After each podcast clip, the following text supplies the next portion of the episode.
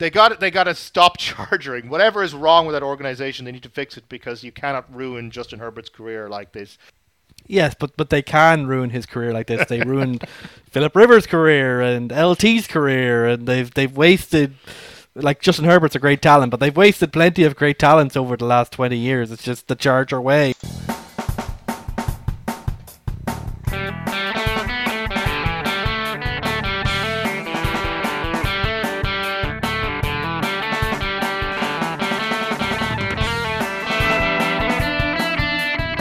So hello and welcome to All Four Quarters, your one-stop shop for news, views, and overreactions to all things NFL. We've just thrown four interceptions. You know what that means? We've got you right where we want you. So hey, we got Connor here, we've got Sean, Oh, and we've got Ronan. Hello. How are we getting on, lads? Uh, are we happy now to be into the uh, the business end of the season? yeah, it's all gotten very seriously all, all of a sudden, and uh, teams are the frauds are being found out with an alarming rate. It's uh, yeah, it's a very Yeah. time. uh, definitely, definitely some. Um, the games were definitely more competitive than I thought. Some of the games, like Miami Buffalo, I thought would be a blowout, and Yeah, Seahawks Niners, but both of them were well. Seahawks Niners the second half was, but the first half was pretty close. But uh, yeah, so it's been. Mm. We'll get into them, but yeah, it's, it was it was certain things certain things we talked about teams confirmed and other things questioned. So it's uh, yeah, it's definitely shut up or put up or shut up time. yeah. It was. I think. I think it's fair this is kind of a, a mixed result for the advocates of the seven seeds. We'll say. Um, Yeah, true. So kind of one, one good, one bad in that record. Uh, what about yourself? Any, any crackdown in Cork? Uh, not much. As I was saying before we went on air, uh, took Molly the dog to get neutered, which means she's in the cone of shame for nine days, which means we can't take her to the. Apparently, dogs bully other dogs in cones or something. Know. this, is, this is stuff you learn when you get a dog. Um, so we can't Five take her G to the signal. They're like they're they're they're conspiracy theorists, you know. Uh, so we can't take her to the park because there are too many dogs there. So trying to find ways to walk her when she wants to go to the park has been a fun activity for the last. You have a days. treadmill upstairs, don't you? well, she's an explorer kind of dog. She likes to go sniffing things. So Hmm. yeah. How Fair many enough. loops of how many loops of the housing estate can I do has become the, the activity of the last few days. Ah, fair enough, fair enough. So, not the most fun for Molly at the moment, then. Fair enough. How about yourself, Fitz? Any crack? No, not quite enough. Tipping away at work. Uh, managed to see Avatar. Just got back there, you know. Like it was. Uh, it's a tough old Yeah, slog. but, 16 uh, hours. Jesus, you'd think Cameron would cut it down, but. Yeah, two days is quite a long time for a film. But you know, Cameron needs two billion dollars. How can you compete with that? But uh, I, uh, I can't Well, wait for the director's cut. Oh, God. uh, it's a it's it's it's very much like a roller coaster type film. Like you know, it's interesting while you're there, and then afterwards you completely forget about it. But uh, other than that, pretty quiet, just tipping away. And uh, yeah, I suppose we're uh, one week closer to Sean Staggs. That's the real action this January. Yeah, it's gonna be gonna be some fun, and uh, don't worry for all you uh, for, for all you uh, subscribed listeners, uh, we will be posting the address and you can come and join us. uh, but the uh, yeah, I heard the Avatar one is like they've kept Sigourney Weaver in it by basically saying her like it's like her fake Avatar body got pregnant by their god or something. Something like that. Yeah, I, Yeah. didn't really follow why she had a daughter, but uh, that's basically it. Fair enough. And, it like, it sounds really they- well thought. It's just the lore is very rich. Well, like, like that's actually not a huge part of the film. That seems to be more sequel bait. Like the actual film mostly involves them bringing the bad guys from the last film back as avatars. Okay. Because That was like their contingency plan. Okay. So just bring the same, just bring the same actors back, basically. But uh, now they're avatars and bad. Yeah, yeah. I'm not sure if I'm not I'm not sure if he's gonna make you know the the, the old classic mistake here of you know building a you know an allegory to maybe treatment of, of colonies and stuff and then you know I've never I've never seen a white guy get it wrong when he starts to introduce bad colony people like yeah that's that's Yeah. definitely not risky fucking ground he's about to step into here Yeah, look, it's James Cameron. Like the the the uh, allegories, uh, light sprinkling on top of the action, which is what you come for for a James Cameron film. You know? mm. yeah I hope there was like two and a half hours of action in that eight hour runtime Yeah. Uh, fair enough. Yeah, I, I didn't happen to, to, to catch that one now. Um, I watched a couple of films, but uh, I was more catching up on ones that came out a while back. Yeah, a fairly fairly relaxed one of late. It's been nice. The car is banjack, so I just came back from dropping it into the garage. So fingers crossed it's working. Otherwise, no one's getting to Stack. So uh, that'll be that'll be fun. Or at least some of us will get there, but we'll just have no booze. So uh, it'll be a very almost be worse. It's true. It's true. Um, but yeah, no, it's uh, it's been nice and chilled. We're kind of getting ourselves ready and and, and, and prepared for the upcoming playoff adventures and the, the fact that we'll have the Eagles and the, the Chiefs joining us. Uh, fun side note, actually, uh, Arrowheads Abroad, the, the Chiefs international fan group, have decided to host their Super Bowl watch party in Dublin because they found that it was as easy for the members over in the UK to get to Dublin as it was for them to get to London with all the train strikes. which I love as a rationale. But I think they're going to be going to the same pub as we are, so it uh, should be good fun, particularly if the Chiefs were to get there. But you know, let's not get ahead of ourselves. Yes, there's a couple of tough games before we even have a chance at that. Uh, so let's look at some of the news from around the league. Obviously last week was you know uh, Black Monday or whatever. We tend to see some firings. We've had a lot more movement as well. So we'll talk about some of the coaching carousel moves, head coach and general management changes. Arizona have hired Tennessee vice president of player personnel Monty Ossenfort. Uh, he has a number of years' experience with New England and Tennessee, and he's quite a strong reputation for scouting.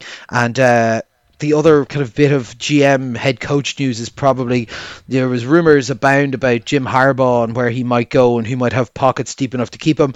He's confirmed that he's going to stay with Michigan. He's not uh, changing job this offseason. So, you know, all of the ones who had that on their list just strike him right off the top. He's he's not coming in there yet. Um, like there's not a ton to talk about this Arizona hire. Like they're doing quite a substantial rebuild. This seems like probably a good person to bring in.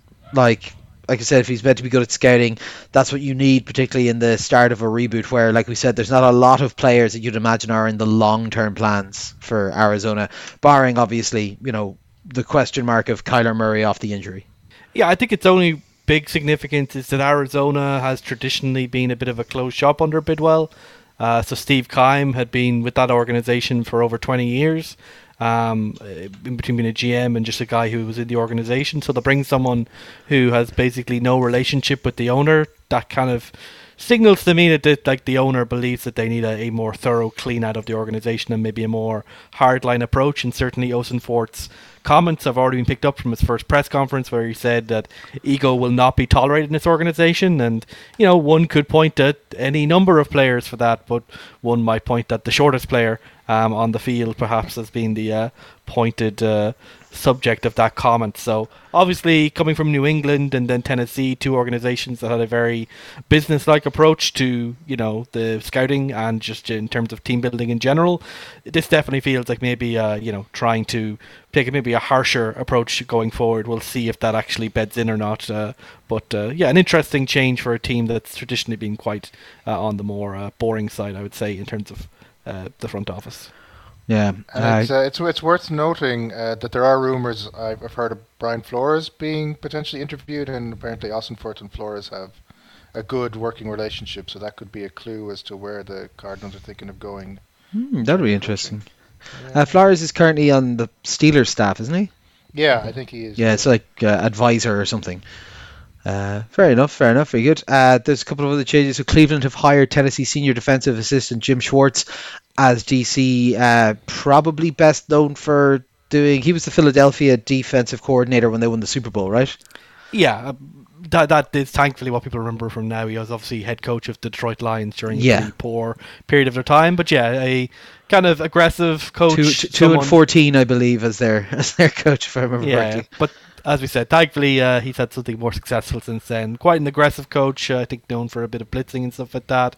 Um, I think obviously the Cleveland defense is interesting. There's obviously a, some really huge talents there. Obviously, Myles Garrett is, is a top three defensive edge rusher. Uh, you know, Denzel Ward's a, a pretty good cornerback. J- Owusu Koramoah has looked like a solid linebacker, although he's been more injured this yeah. year. So there are pieces on that defense, but there's a lot of gaps to fill, I feel like. And some of the free agent pickups that they've made in recent years, like John Johnson, haven't really worked yeah. out. So it'll be interesting to see what direction they go. But obviously, a, a hugely um, experienced hire, and I expect someone who should be an improvement over the uh, the previous. Yeah, well, their their defense really fell off this year from where we were expecting them to be. Um, we'll have a little fly through a few of the other moves now. So, uh, the Chargers have fired offensive coordinator Joe Lombardi and quarterbacks coach Shane Day. This somewhat might suggest that their head coach is going to have another year um, because you know they've announced this and not him being fired. So uh, I think yeah. Yeah, like it, they did need to change up the offense, but I would be I would be getting a country mile away from their current head coaching situation if I was them. But maybe they know something about the available coaches that they would have their eyes on or something like that. Yeah, like look, like obviously if they're firing these uh, assistants, then that means the head coach is probably staying in situ. Like and obviously, Justin Herbert and other members of the team have come out in favour of Brandon Staley, the head coach. So, you know, it's not impossible that he we gets fired anyway. We just love losing. yeah, well, it, it's not impossible that they that they fire Staley anyway, but this is not the type of move that typically happens for that. But yeah, you know, the NFL feels is a like weird a sacrifice. Place. It feels like uh, this is your last chance. Make some sacrifices and one more year, kind of thing. Yeah, yeah I, I, don't think it's much of a sacrifice. Obviously, with Justin Herbert, a guy like that, putting him into such a staid offense isn't great, and I think, you know, certainly they could do with having some reinforcements in terms of explosiveness in that offense as well. But uh, yeah, like Staley's probably lucky enough to be the uh, able to give sacrifices instead of sacrificing himself. Yeah. Uh, Jets and offensive coordinator Mike LaFleur have mutually parted ways. Um, there was some talk about LaFleur having some interests elsewhere that he was being allowed to pursue. There's question marks over that given New York Jets offense, how they looked at the tail end of the season. But also, you know, they did lose a lot of pieces. Um, but yeah, I I imagine he'll probably get some look in somewhere, but I, I wouldn't imagine that there's a monster market for him. I, I would say the jury's still out on LaFleur to a certain extent because of those injuries. I mean, obviously, yeah. the loss of Breece Hall and the fact that Zach Wilson turned out to not be a good quarterback is I mean, potentially the Jets could have been better even despite that on the offensive side, but it, I mean, there are two, there are a few big asterisks around that. So I wouldn't be surprised if he gets another look in, but it, it may be a not quite last chance saloon, but definitely his career is going to go in only one direction unless his his next job, the offense, turns yeah. out to be a lot better than the Jets. He needs it, need, needs the next one to be a, a, a success, particularly if he wants to push up beyond offensive coordinator. Um, more offensive coordinator news: Tampa Bay have fired Byron Leftwich. Um, like I suppose, but there's also like there's just the, the fact that Brady doesn't look himself anymore as well. Now it wasn't exactly you know, brilliant scheming or anything, but I do think that some of this came down to some limitations in Tom Brady too. The team's yeah, at the end of its cycle, basically, is yeah. the, is the yeah. thing, and and yeah, Brady's a part of that, but the other offensive pieces, Evans and Godwin, and a lot of drop passes and just players not playing well. So yeah. Mm. Now it, it's not necessarily also a good look when you know a year ago you were a head coach candidate. I think you nearly got the Jacksonville job, but he chose to step away because of the Trent Baalke situation. Obviously, worked out for Jacksonville in the end, thankfully for yeah. them. Uh, but you know, I think for Tampa Bay, yeah, like this was obviously a really bad season for the offense, and yeah, I think it, it's tough for Byron Leftwich how it's worked out. But I suppose without the safety wheels of having Arians there to maybe hold Tom Brady in, in touch and kind of stop him from going completely off the reservation, you know, things were just a little bit more sloppy. And, and for offense based around Tom Brady, it has to be perfect to really make sense. Yeah, and the run game particularly fell off towards the back end as well. It just wasn't a huge amount working. Washington also get rid of their offensive coordinator Scott Turner. This is like I suppose there was times where the offense wasn't really doing much, but there's also like there's elements where like the head coach stepped in and decided he was going to swap back to Carson Wentz for no good reason. Like there was a lot of fiddling here. I don't know whether or not I don't know if this is a fair enough thing to blame it all on Scott Turner. Not that I'm saying he's great or anything, but I do I do think there was a lot of meddling from higher up in the organization that went into some of the decisions that I thought were pretty poor. But I thought I thought there was a period, particularly in the middle of the season, where they were getting a surprising amount out of uh, Tyler Heinicke in that.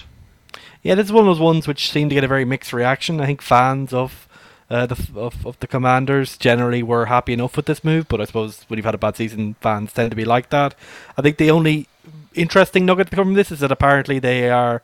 Uh, while they've been interviewing other potential OC candidates, that they've been saying that they should be planning for Sam Howell to be their starting quarterback. So obviously, uh, you, you know, he had a pretty successful Week 18 against to be honest. A pretty vanilla Dallas defense because they were already in the playoffs, but you know, Hmm. interesting nugget there. But Scott Turner, yeah, like obviously hasn't had the best luck in terms of his personnel, particularly at the quarterback position. Um, so it might be a little bit unfair, but you know, the NFL is unfair. Yeah, no, it is. And uh, the Rams offensive coordinator Liam Coen has left, uh, but he's taking a job as a Kentucky offensive coordinator. Uh, this did just, uh, as a side, happen before uh, McVay said that he was going to stay on for another year with the Rams. So it isn't anything to do with um, like he was promised a step up and he didn't get it or whatever kind of thing. Um, Yeah, like, it is I'm sure interesting that, that even with McVay staying, there's a surprisingly large amount of turnover in this Rams staff. Yeah, like look, I think obviously Liam Coen probably took the job because like, well, if I do one year here, I'll have a head coaching job somewhere. So that didn't work out because of the the year the Rams had. But Yeah. uh, yeah, like look, I think when a head coach says that, uh, you know, they are considering their future, then uh, obviously lots of people are going to move on. That's just the reality of being a coach. Like it's a tough, it's a tough life, and you can't afford to be uh, precious about it. So, look, I think McVay will have a lot of work to do to kind of rebuild the staff again, given he's lost so many people in previous years, albeit for different reasons due to success. So, uh, you know, if, not ideal, but McVay's shown a good talent for finding talent, so I'm sure he'll survive. Yeah, no, that seems fair enough. Um, we'll move on, have a look at some injuries. So, just in terms of teams that are still in the playoffs, Cincinnati have some more woes on the offensive line. Offensive tackle Jonah Williams has injured his knee and he's week to week. And offensive lineman Alex Cappa is still uncertain after missing the wild card game. And New York Giants edge rusher Azeez uh, Ojulari has injured his quad and he is now day to day. The only one that we'll really mention is just Tampa Bay wide receiver Russell Gage got a neck injury and he's been hospitalized on that. And we're waiting for further details. Uh, so obviously, look, Cincinnati they had a problem previously with the line. The line's been much better this year. They've been doing some interesting gap stuff to try and maximize what they're getting in the line blocking. But that's now three linemen that they're potentially down going into the next game, and that's you know that's still a weakness for them at the moment, and they've had, they've now lost probably another person to it. So like, do we think they they have been better at identifying stuff and getting getting you know protection set up, but their run game kind of disappeared last week a bit, and we'll get into that when we get into the game reviews. But like, if your line is banged up and it means your run game doesn't get going, it means a lot more heat coming at Joe Burrow, and that's not like, like that's been a problem for them when that's happened in games. Yeah, like like the only good news is that Joe Burrow is used to having a terrible offensive line. It's true. And and they have made the Super Bowl with a terrible offensive line. And obviously, you know, the people who are coming into the start the starting lineup now are guys who were probably starting last year, so you, you know who, who they are at least. Uh, but yeah, like this was an offensive line that I like didn't have a great start to the season, but was definitely gelling around mid-season. But you lose La'el Collins for the season, uh, like I think in week ten or eleven. Uh, you then lose Alex Cappa just coming into the playoffs in week 18. Now Jonah Williams could very likely miss this game uh, up forward, and Alex Cappa could miss the game as well after missing the wildcard round. So, yeah, uh, not ideal. Let's just say that. But I think Joe Burrow has shown enough that I don't think that I don't think this means the offense will collapse completely. But Yeah. when you're going up against the, the big guns like Buffalo and Kansas City, you know those kind of margins could be And the the difference between Jets. making it or not. Oh, sorry, and the Jags. Yeah, sure. Uh, like, uh, you know, like you I- say that. That's what the Chargers said. Yeah, but that's the Chargers. and yeah, we, we hope the best for Russell Gage. It's a little bit too early to know if how serious it is, but thankfully most of these situations end up resolving and being okay. And obviously, given Tampa Bay are eliminated, uh, he'll have as much time to recover as he needs. Hopefully.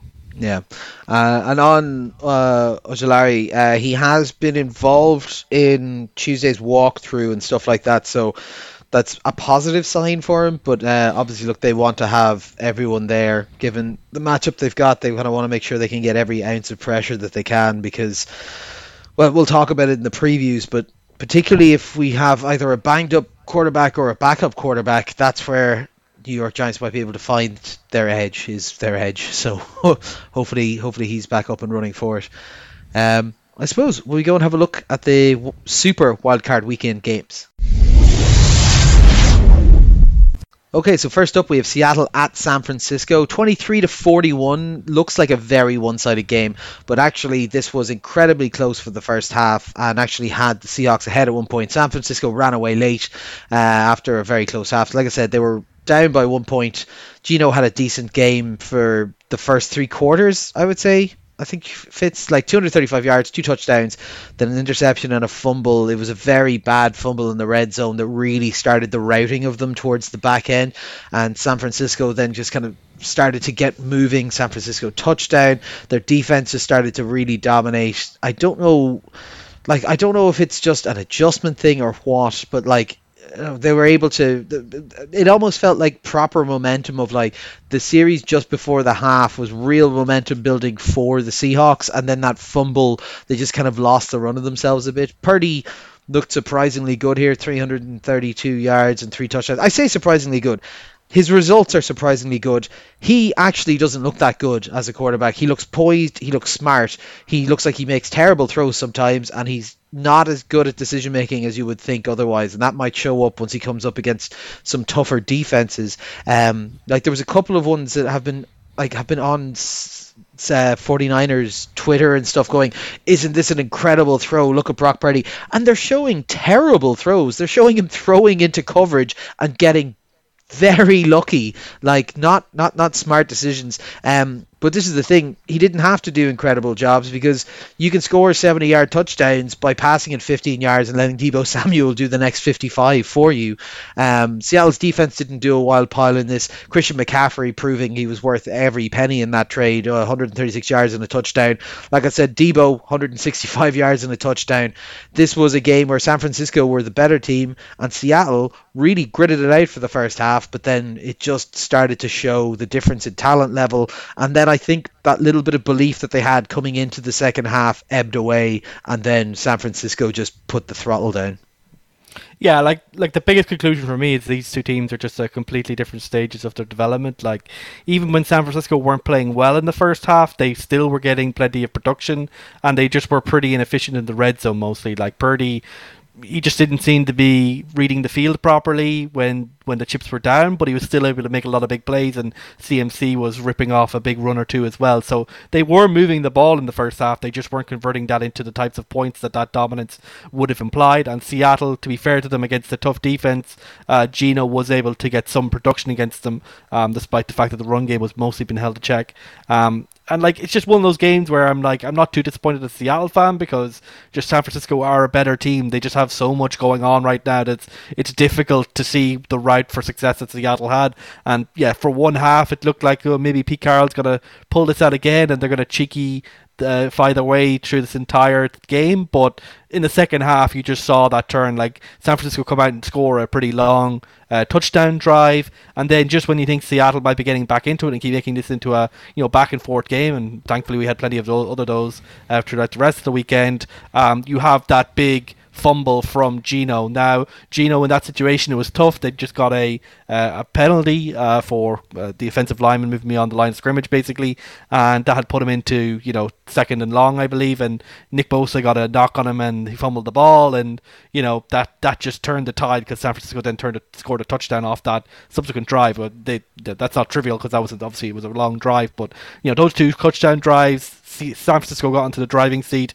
Geno throws another pick, you know, in comeback mode, and then the game is basically over. And you know, San Francisco throw the cherry on top when they get that big um, Deebo Samuel touchdown where he just you know gets all the yards after catching the world as Seattle's defense just bumbles around. And look, I think the the, the, the, the weakest unit by far in this game was the Seattle defense. They couldn't tackle for anything. The uh, the injuries at the linebacker position were particularly noticeable as Cody Barton, kind of who's the default leader of the linebackers, was missing tackles left, right, and center. They weren't getting any pressure from the defensive line, and there was a number of um, important plays and touchdowns for San Francisco where Purdy was just having ages in the pocket, and then um, he just kind of slipped through, move into the pocket, get a you know a, a, a, short pass to someone like Elijah Mitchell or CMC, and they'd get a touchdown or, or a big gain for them. So just tried like Seattle's defense just wasn't doing enough to really make this a close game.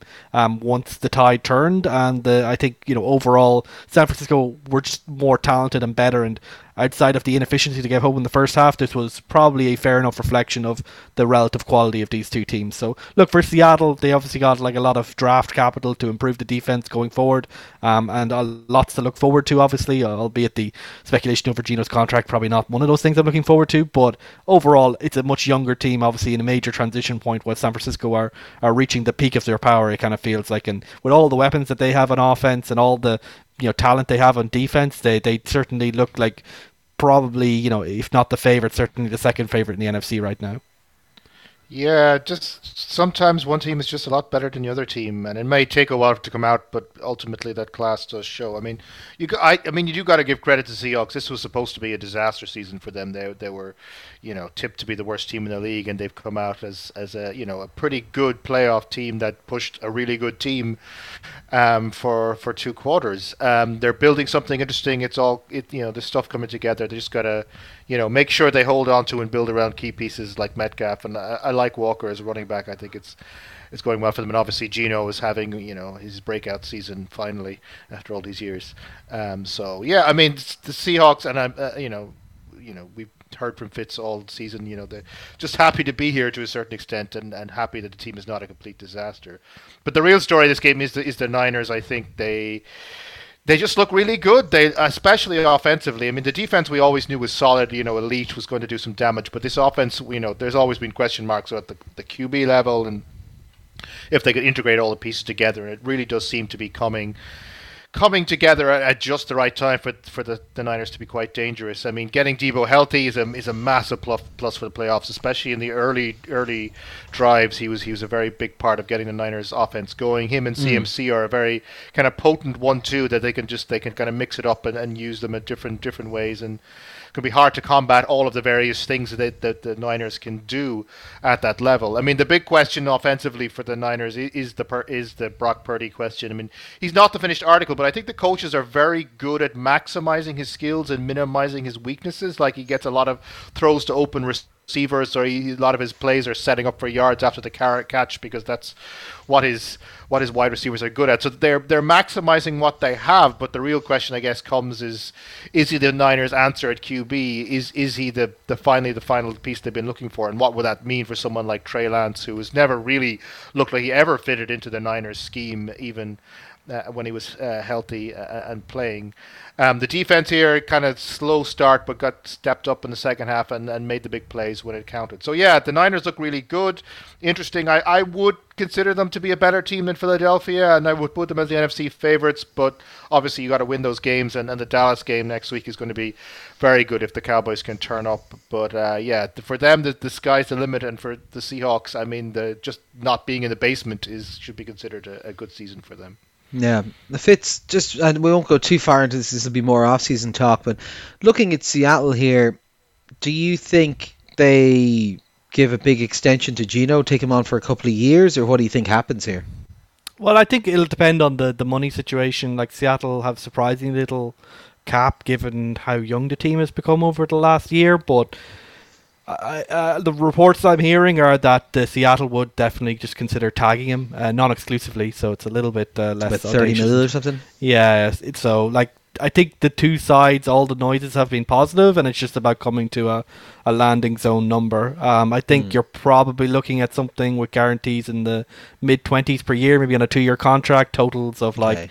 maybe just over 30, something like that. But, you know, given how crazy the, the quarterback contract might go and how certain other quarterbacks go into free agency, or maybe obviously a little bit younger, uh, might make things go a bit wild, mm. uh, it's hard to know right now. But I think Seattle definitely wants to keep him. And if he's willing to take a kind of like 16th quarterback type contract, then I think it'll happen pretty yeah. easily it's a nice spot to be in there with you know getting this kind of success, have a young core, have a workable quarterback there, and also still have the fourth overall pick in the draft thanks to Denver shitting the bed. That's great. Uh, next up, let's have a look at uh, speaking of shitting the bed, the Chargers at Jacksonville, thirty to thirty-one, uh, six thirty-six yard Patterson field goal caps a massive comeback as the LA Chargers were sitting up twenty-seven to nothing uh, and absolutely coasting it as Jacksonville had a terrible, terrible first half They had five turnovers. Uh, Lawrence came out in the second half and said, "You know what? I'm going to shake that off. It doesn't matter." Uh, his final stat line: 288 yards, four touchdowns, four interceptions, three of which went to Curtis Samuel.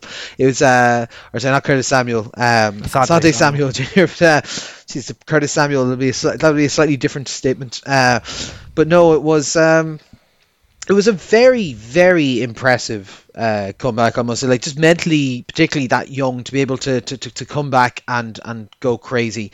Uh, the coaching must be given a huge tip of the hat. Uh, this was a cracking job uh, from their head coach. He did a lot of ballsy moves. The fourth down late on the the timeout that many would say is one of the most important timeouts you'll see, where he takes a timeout, doesn't like what he sees, moves in theory looks to be moving out of the short run to the right hand side and actually just disguises it and runs down the right hand side after the timeout, which was which is beautiful. Uh, Herbert was fine in this game. Like I think too many people are saying, Jesus, the Chargers were looking amazing, and then they completely collapsed. They weren't really. Like they didn't actually have to do much in the first half because it was turnovers that were putting them there. Um, so Herbert, even with this score line of having you know 30 points scored, he was 273 yards and a touchdown. Um, there wasn't too much run game in here. The, there was there was a couple of bits that need to be called out. So like yes.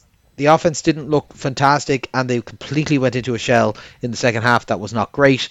Um, their defense started to allow a lot of things to happen and then got incredibly frustrated. Uh, I think Bosa has literally just cost himself money by being an insufferable shite. Uh, he caused two. Stop the steal! Stop the steal! Stop the steal!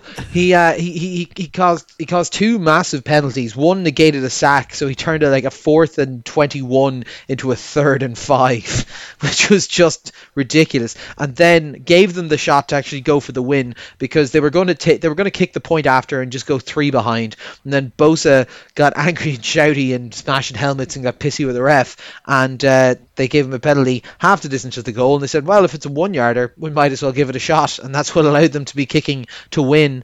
Um, yeah, it was it was messy, and uh, if you haven't seen it yet, go and look up Bosa's uh, post game interview where he talks about the refs stealing it and how the refs are probably all in there laughing at him, saying, "I got that bastard." like it's just it's just hilarious. What a moany little shite. Um, but yeah, cracking job from Jacksonville to come back shite job from Chargers.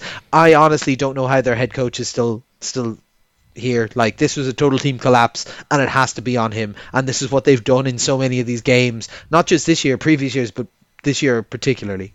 Yeah, Chargers got a charge. I think is is the takeaway from this game. I mean, especially on the defensive side, they were so good in that first half, really aggressive. They completely disrupted the Jags' offense. They they took away all the short and intermediate routes that the Jacksonville thrive on, and Trevor Lawrence was, was seeing Asante Samuel everywhere. I mean, he was being soul read. Samuel had had his number, and they just looked. And on the offensive side, Ekeler was doing a lot of damage, and it was just looking like it was all coming together, and then it just it just disappeared. And I, and it's it's not you can't point to one or two particular things. It, there was just a shift in momentum, and I, and I do think there is a coaching thing you can talk about. And then there's maybe two two particular things I would say about the coaching. The first thing was the decision to play the starters in Week 18, and thus losing Mike Williams. Oh, really yeah. starts to hurt Mm. them when they have more wide receiver injuries during this game, and suddenly they've lost their, their long their long passing options, and, and suddenly the offense gets completely kicked out of its rhythm. I think you can point to Williams not being there as one of the reasons why they lost their offensive rhythm in the second half, which can be pointed to Staley. The other one is that a head coach in these kind of situations, it, it really tells how players believe in head coach, how they play, and how they how they what kind of confidence they bring out there. Look at peop, uh, look at the way the Jets play around Robert Saleh, or how Dan Campbell inspires the Lions. These are players really believe in them in the coaching, and therefore they believe in themselves. But when you don't believe in the coaching, uh, even on a subconscious level, then you start to question yourself. You start to get frustrated and panicky, and that's when you see the, the kind of mental, mentality problems we saw on the Chargers side. So I think the psychological aspect of this is something that you can ultimately point to and say that Brandon Staley needs to be the guy who who makes sure that even or even make sure when things are starting to fall apart that it doesn't fall apart completely. He get he gets Bosa out of his head. He he makes sure the offense you know is all still on the same page. He rallies the troops. There was no rallying the troops going on here that they let themselves crumble um completely. In terms of Jacksonville, I mean, you know, great, great result, great performance, great turnaround, et cetera, et cetera. But I, I begin to worry about them next week when they're facing the Chiefs. I mean, the defense in particular did not play at all well, and there definitely was a lot of, know, what of nerves and and kind of being blinded by the playoff lights. Lawrence had just an abysmal start uh, and eventually uh, recovered. Uh, you know, the second half they they much more aggression on the second uh, in the second half from the defense, especially the front seven. They they got things going offensively. Engram began to become a much more bigger part of the offense. Lawrence began to trust who was who was throwing to, but you can't have that if they have that first half against the Chiefs, they will be out of sight by the time they have their their recovery. So, I, I, I we've been talking about this Jags team has been a great story, but as as Fitz said last week, probably a year too early in the playoffs. This, you know, a crazy win, but doesn't really set me up in, in any sense of their quality, and I would be fearing for them against the Chiefs because there's there's some talent here, but and there's some great coaching, but the pieces aren't all together, and I worry that they're going to get a, a soul-crushing defeat that might set them back a little while, um, uh, uh, set them in, in terms of their confidence for next year. But maybe just enjoy the ride while it lasts. But the Chargers, my God, this this they got. They got to stop charging. Whatever is wrong with that organization, they need to fix it because you cannot ruin Justin Herbert's career like this. Um, it's just, it's just, it's just ridiculous. Yes, but but they can ruin his career like this. They ruined Philip Rivers' career and LT's career, and they've they've wasted.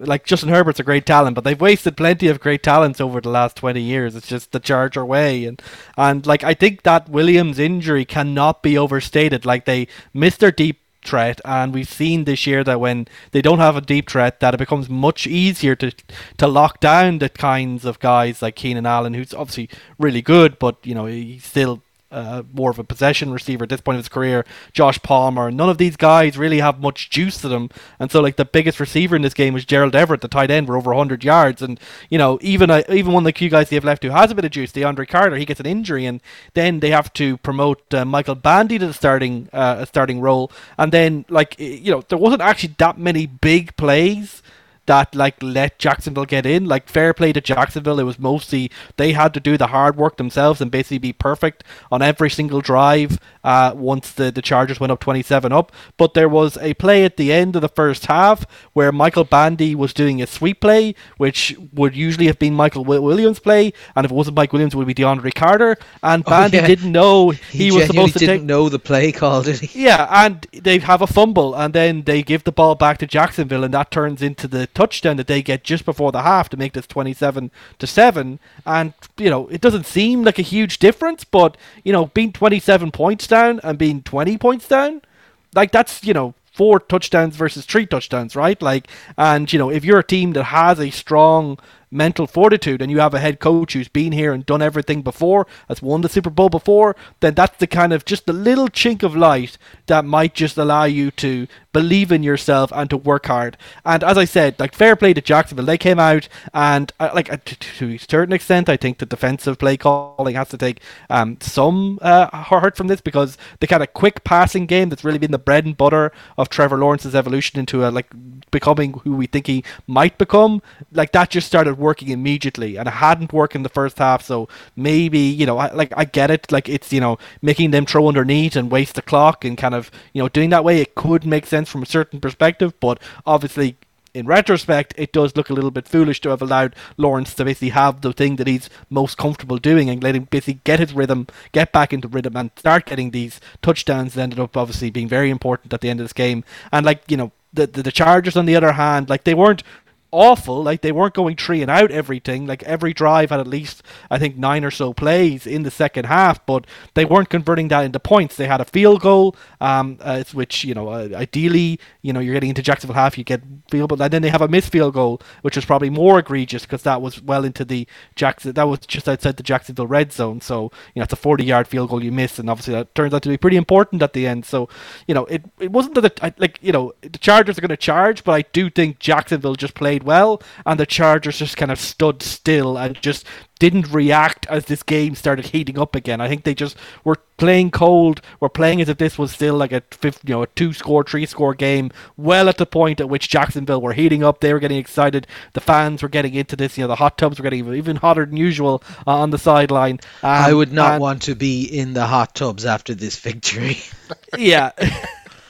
Well, it's it's Jacksonville. I wouldn't want to be in any Jacksonville hot tub, to be perfectly frank. But I think the big thing is that the Chargers just caught cold, and I think it just reflects the fact that, like, I think the worst thing about the Chargers team is that, uh, and Brandon Staley in particular, is that, like, you know, at least when Brandon Staley came in, it was crazy. He he was exciting. He was, you know, he'd go down fourth down from pretty much any situation. He's, uh, you know, and that's kind of stuff we don't expect from a defensive head coach. Two years later, after all the stuff that's happened to him, he's just turned into another defensive head coach where when the chips are down, when the pressure is really on, he wilts. He doesn't look like he has a plan. He just looks kind of lost. And when you see what happens on the sideline, like when Nick Bosa, sorry, yeah, sorry, Joey Bosa hammers his helmet off the floor, the Staley picks it up, gives it back to him. Bosa whacks it on the floor again. It just doesn't give you the sense of a guy who's truly in control. He he, he is he's a very smart person. I think he understands football at a, at a high level, but I don't think he's quite had the right aura. I, got it's a terrible word, but like he doesn't have quite the right uh, personality. It feels like to be a no. leader of men and to show and take a team which has so much history upon their back of being chokers and take them to the next level. So like he's gonna get one more chance. It looks like, uh, but you know, like after a collapse like this, you would imagine the leash is gonna be very very short next season. Yeah, I would I would put him as my early candidate to be chopped mid season next year already if he holds on. Uh, next up, my God, this game lasted about eight hours. It was almost as long as Avatar 2. Miami at Buffalo, 31 to 34. Buffalo just about edge, an incredibly sloppy game. Uh, Allen went for 350 yards, three touchdowns, two interceptions, and a fumble. Uh, he was kind of all over the shop on this one. Uh, Diggs had over 100 yards, so did Davis, and he got a touchdown too. But the three turnovers led to 17 points, which meant all of a sudden we had a tight game with Miami Miami. Um, and it was just it was it was a really weird game for Miami because they were so close, but they kept shooting themselves in the foot. But then you looked at it and you go, well, you're on your third string quarterback here, but like every single time they were just about getting the snap off in time. They had false starts, loads of delays of game, like just constantly costing themselves. So Thompson, he had one or two like nice throws here and there, but overall was not great. He had 220 yards, a touchdown, and two interceptions yeah, it was just it was weird because it felt like if Miami had, you know, even just a base level of a few less mistakes, they might have actually won this game, which they had no business doing. But Buffalo were shitting themselves left, right, and center. It was very, very confusing. So, like, Miami were doing this incredibly hard, like, essentially like rush zero approach where they were leaving no safety help at all and like trying to always send an extra man or two on the rush. And it was getting them killed at times but there was also you know as soon as they started to drop some support coverage over the top they started getting the picks and all that kind of stuff. But I was saying this going into this game that I didn't think Miami really had a route but that I, I, I but I've been saying for weeks that Buffalo have looked sloppy and they haven't looked quite right and this was an embodiment of that. Like almost any other team, and I include the Chargers in this, would have beaten Buffalo if they were in the spot that Miami were in this. Like Buffalo actively tried to lose this game essentially because they were just not playing up to scratch and they're lucky that it was a third string quarterback backing this Miami team because otherwise, and also for some reason, a, a, slew of receivers who've decided today's the day they forget how to catch because there were so many dropped balls that were actually well placed. Um, like it was, it, it was bizarre to me. But yeah, Buffalo get away with it, but Jesus, it wasn't impressive. Yeah, like Josh Allen turned into Jameis Winston so slowly that no one's quite noticed. But uh, he has like now 22 turnovers this season. He's been sloppy and he's been throwing turnovers not only in you know, obvious situations, but he's been doing in the red zone a lot. It's just been, as you say, sloppy. And you know, you kind of like this is you know, cause Josh Allen's been so good in recent years, you kind of go, okay, he's got to turn around at some point, right? He's got to turn around at some point. But you know, in their biggest game of the season um, albeit one, I suppose, like you might excuse looking past a little bit, given the quarterback that's playing opposite them.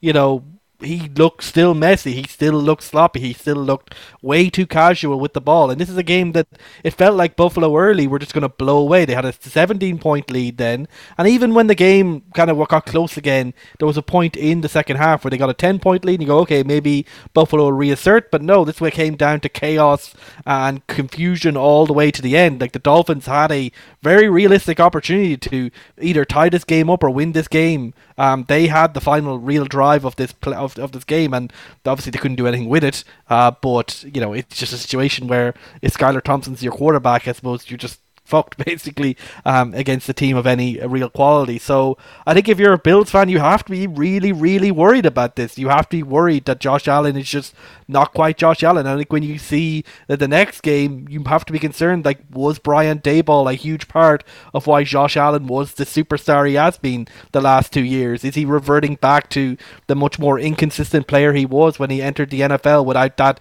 guiding hand on his back? So, yeah, I'd be very, very worried. Now, look, despite all of that, Josh Allen in this game has over 300 yards. He has three touchdowns. He had two over 100 yard receivers. He was making big plays. He's obviously such a huge threat with the run, but obviously, as you say, as we get further into this tournament, the margins for error are going to become much less and less and less. And, you know, giving the ball away three times or indeed four times for Trevor Lawrence, you're not going to get away with that against the teams going forward, um, most likely. So, huge concerns there. I think if you're a Buffalo fan, at least the defense uh, held up fairly well, albeit against Skylar Thompson. But even there, you'd have some concerns that, you know, they were able to put up any production with a guy like Skylar Thompson. But, like, you know, did they, this matchup between Miami and Buffalo each time they've played this year has been a little bit weird. So, I'm not completely surprised. But, yeah, it was, it was a bit strange. I think Buffalo's play calling could also been better. They were going, I think, particularly in the second half when you thought things, you know, we need to calm down, run the ball a bit more, take control of this game.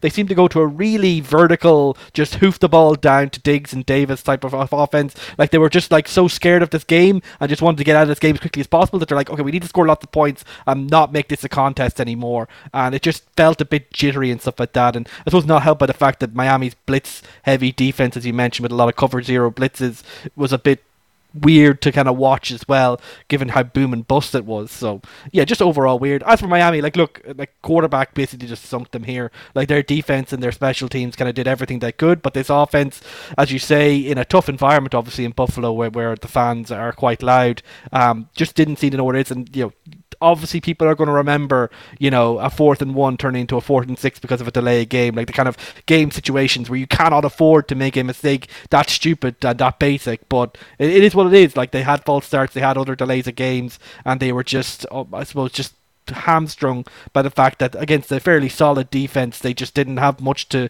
attack them back with. And you know, obviously, you'd imagine that if Tua wasn't there, this could have been uh, it was ripe for the taking for uh, Miami to win this game. But you know, they they I think they are now saying they're committed to Tua. We'll see if that comes true in the off season.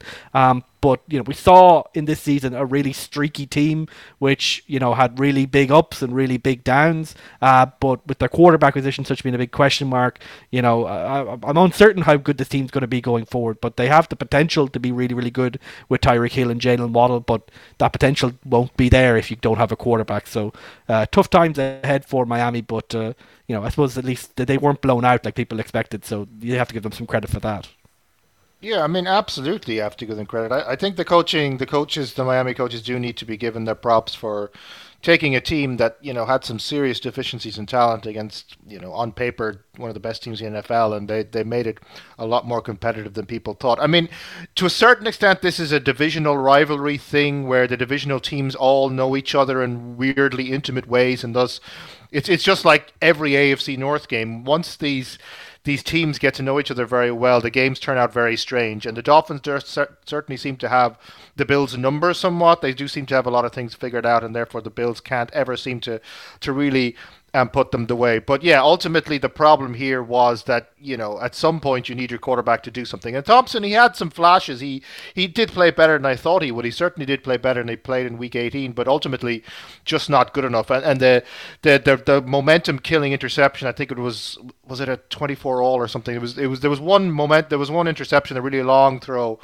That was just it was a terrible call in the first place to, to make it a passing down instead of a, you know, they were like third and nine on their own five or something. They really should have just shut that down. But then he goes and makes an absolutely terrible read of the field and, and gives the, the ball away to his defenders. Those kind of mistakes that ultimately were the difference. But I mean, it's the Bills. I mean, the Dolphins can come away a little bit with their head held high given the situation they were in and the way the season was crumbling. That they they, they made them. They, you know, they, they stood their ground. They made themselves known.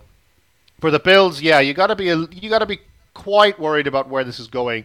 The Josh Allen stuff, I mean, when he was good, he was very, very good, but there was a middle section you know, where there was just, you know, sloppy interceptions, a fumble. It all seemed to be crumbling. And I genuinely thought Allen was having a meltdown on the field. He didn't seem to be able to even pass the ball for, for two or three drives there without making a mistake. But I mean, they pulled it out. They they you know they were able to get the momentum turned on that interception, and they were able to get a score. And then it kind of felt like that they'd just done enough. But you know, it's a bad sign when you're relying on people like Cole Beasley to be the you know the useful useful veteran who knows a system that can get you out of a jam when you have so many so many better pieces out there to, to, to be worked on. You'd wonder if it's a complacency thing because they did start obviously start quite strongly and we're 17 nil up and then they maybe got a little bit complacent and then maybe the fear kicked in. It was like oh shit we're we're, we're throwing this game away uh, and eventually they're able to steady the ship just enough. But I would be a little bit worried of where this is going. They haven't played well in quite a while. It's hard to think about the last time this Bills team played really well. I mean, certainly it's been five or six weeks of quite sloppy back-to-back plays, back-to-back games, and now it's crunch time because now you're facing a Cincinnati Bengals side who, you know, maybe didn't have the best game against the Ravens, but are certainly at their are capable of being a really tough team to, to, to beat. And if the Bills aren't on their game, they're gonna they're going to, you know, get get crushed, um, or certainly they're going to get their hearts broken. And for this is supposed to be the championship year, this is supposed to be the build season, and it, it just it's not really looking like that anymore. There certainly are better options both on the AFC side and also on the NFC side that look like they're going to win it all. And if the Bills don't make the Super Bowl, I mean, you got to consider, given all it's putting into it, that that's a that's a failed season.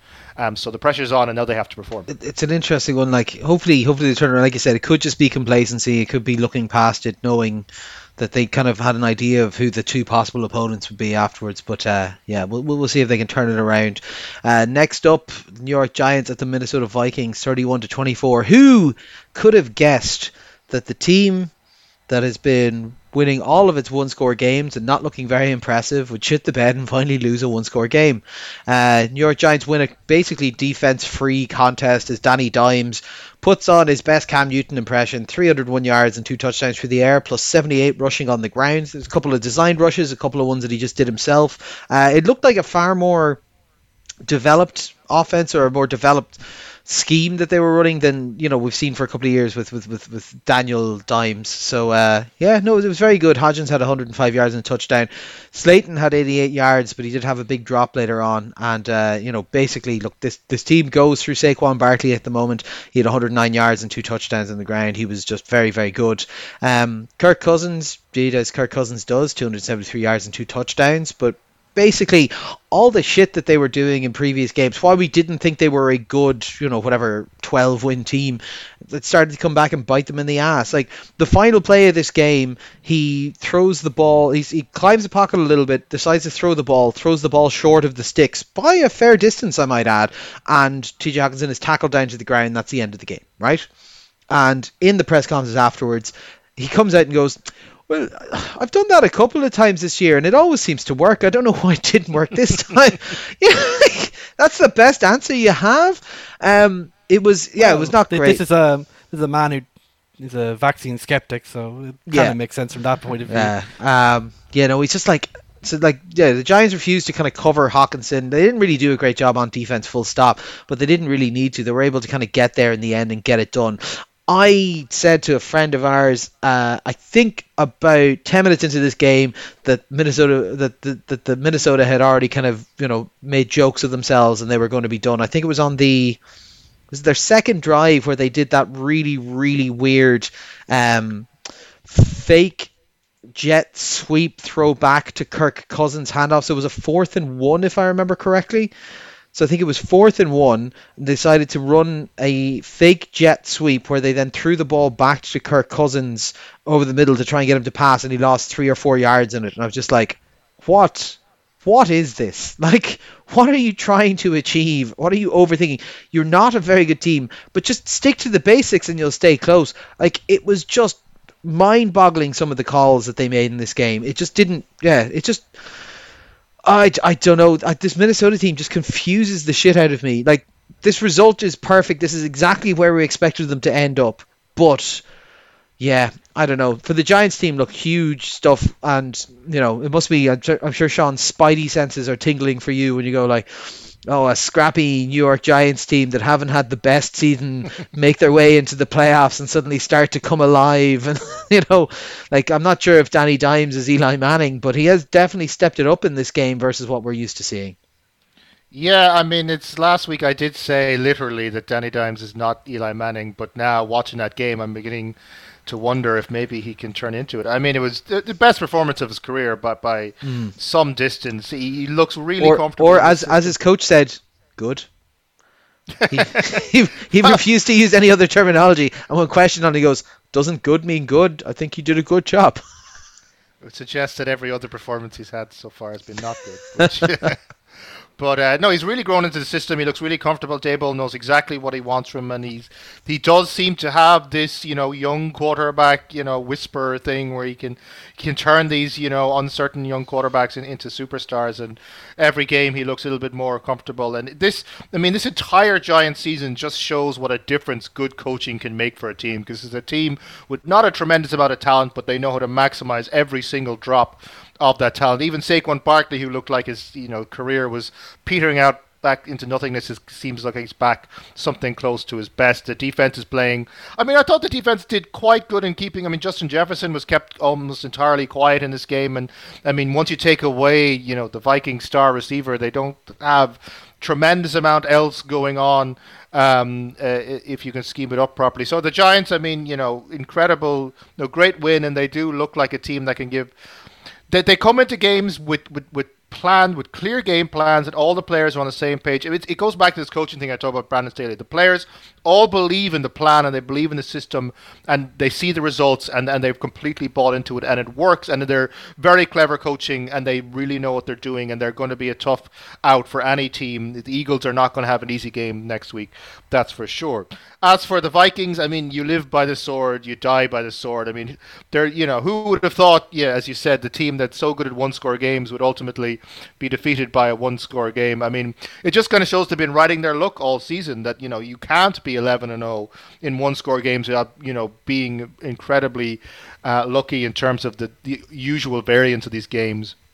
And it showed in this one that they were not the team that, you know, the team we thought they were. They're not the team that their record suggested that they were. I mean, Kirk Cousins, he's something like four and forty-two in prime time and playoff now. I mean, it's it's a it's a pretty big stain on your character that you can't perform when it matters all that much. The the check down at the end kind of sums up the entirety of the Kirk Cousins era at the Vikings. Also, some huge questions defensively. Um, you got to imagine there's big changes. I think there's talk of Ed Donatell, the defensive coordinator, getting the chop certainly the defense has looked pretty poor all season and has been their Achilles heel. Um, and it's going to be hard for the Vikings. I mean, how do you recover from the season? Because you have no real gauge about how good you are because you think you're a really good team because you had a really good record. But at no point did you ever play like a really good team. So did they go, do the coaching staff go away or the upper management go away and go, look, we got to overhaul you large parts of this because it didn't really work? Or is there going to be very difficult to get that kind of, you know, that, that buy into a massive change when someone can turn around and go, yeah, but we won like 12, 13 games. I mean, we can't need that many changes. I think it there it's it's one of those it's it's kind of a pyrrhic victory type of a season where you know you know the wins will ultimately almost cost them more in the long run because they won't make the changes they need to make. But uh, yeah, we all thought the Vikings season was. I thought they were going to get blown out by somebody. I, they didn't even get that far. They didn't get get far enough to be blown out by a good team. Um, so I, you know, I'm not I'm not going to miss them one bit, and I uh, you know, I hope they change lots of things and come forward because players like Jefferson deserve, you know, a much better team around them than they have because this is this team, as long as they're built around Kirk Kirk Cousins is not going anywhere anytime soon, and the sooner they figure that out, the better. But it's one of those catch twenty two is one of those you're you're trapped in a bad equilibrium kind of situations where the quarterback is is it's kind of like, and I'm kind of surprised the Raiders didn't take the plunge on Derek Carr because he's another kind of example of this. A quarterback that's just good enough to make it so every season you you kind of want to give him one more year, but ultimately he's never going to win you the Super Bowl.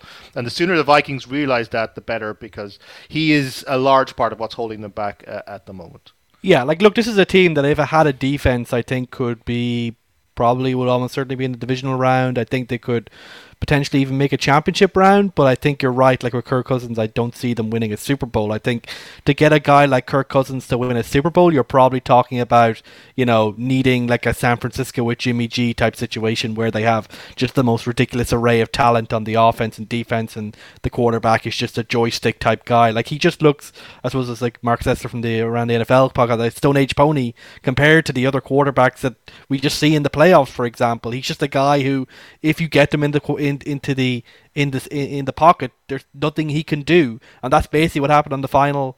Uh, on the final play, like he was in the pocket. Um, there was great pressure coming from Dexter Lawrence, who had an amazing game, by the way. Um, but uh, there's nothing he can do. Whereas you look at even Danny Dimes, who obviously has severe limitations, albeit he had a great game here and fair play to him. Uh, but as I said, against a really bad defense, Danny Dimes is dynamic. Danny Dimes can run. Danny Dimes can turn a broken play into a scramble for 10, 20 yards. Kirk Cousins will never be able to do that. Just like literally impossible for him to be. And when you look at the guys who exist at the quarterback position now, we're not 10 years ago. The only other one who was really like that was Tom Brady and he isn't looking great at the moment either. Like even a guy like Geno Smith can run around a little bit. Even Brock Purdy, he's not the most athletic guy, but at least he's come through the college system where that was expected, and he's perfectly comfortable doing that. So it's just yeah, a cap on what the offense can be to some extent. But as I say, the real reason that the, the Vikings have been a paper tiger all along is that their defense is historically bad, and it was shown up particularly early in this game where Danny Dimes was just finding Isaiah Hodgins um, at will and Richie James at will. They were just streaking wide open. So fair play to Brian Daboll. He must have done his homework on this defense and made Danny Dimes basically uh, probably a bunch of money either with the Giants or somewhere else by that kind of dominant display. But I think as the game went on and things stiffened up from the from the Vikings and they, they adjusted a little bit, you know, Dimes considered that he continued to make decent throws, uh, but then you saw more of his rushing ability, like 78 yards rushing. Uh, that's pretty impressive. Like I think you, he doesn't look like the most comfortable runner by any stretch, but he is he is fast, he is athletic, and he does bring that to your game. And when you bring in Barkley, who's having, who looked after getting basically a week off last week, um, fully healthy, fully juiced, juiced up. Like he, he is obviously a huge weapon. I think he had a mid-season slump as he was kind of worn out a bit, but now that he's back in form, and I think the offensive line has gelled as the season's gone on. That gives them a potent weapon to potentially get some more upsets going forward. I wouldn't bet on it, but potentially um, going forward. So the Giants, fair play to them. They took care of a terrible defense. They did they they did solid enough on their own defense. It wasn't great, but it was solid enough. And guys like Dexter Lawrence stood up. Uh, but for the Vikings, a great defense could get them back into the playoffs and be relevant next season. But yeah, Kirk Cousins, can you win a Super Bowl with him? That seems like a bridge too far to me. No, and if I remember correctly, he is owed quite a lot of money next year as well, which is going to be a bit of a bit of a problem for them because I think they had to like do ongoing guarantees or whatever, so they can't even get out of it. Yeah, so like next year his cap hit is 36 million, which isn't too bad, but his dead cap is uh, nearly 50 million dollars. So that's uh yeah, that's that's not great now. Um, so they can't get rid of him, so they are stuck with him for another year unless they can find someone who's willing to pay that as a trade partner, and some of that is guaranteed. So I think they're still on the hook for about 20 million, even if they get rid of him. So I think we got one more year.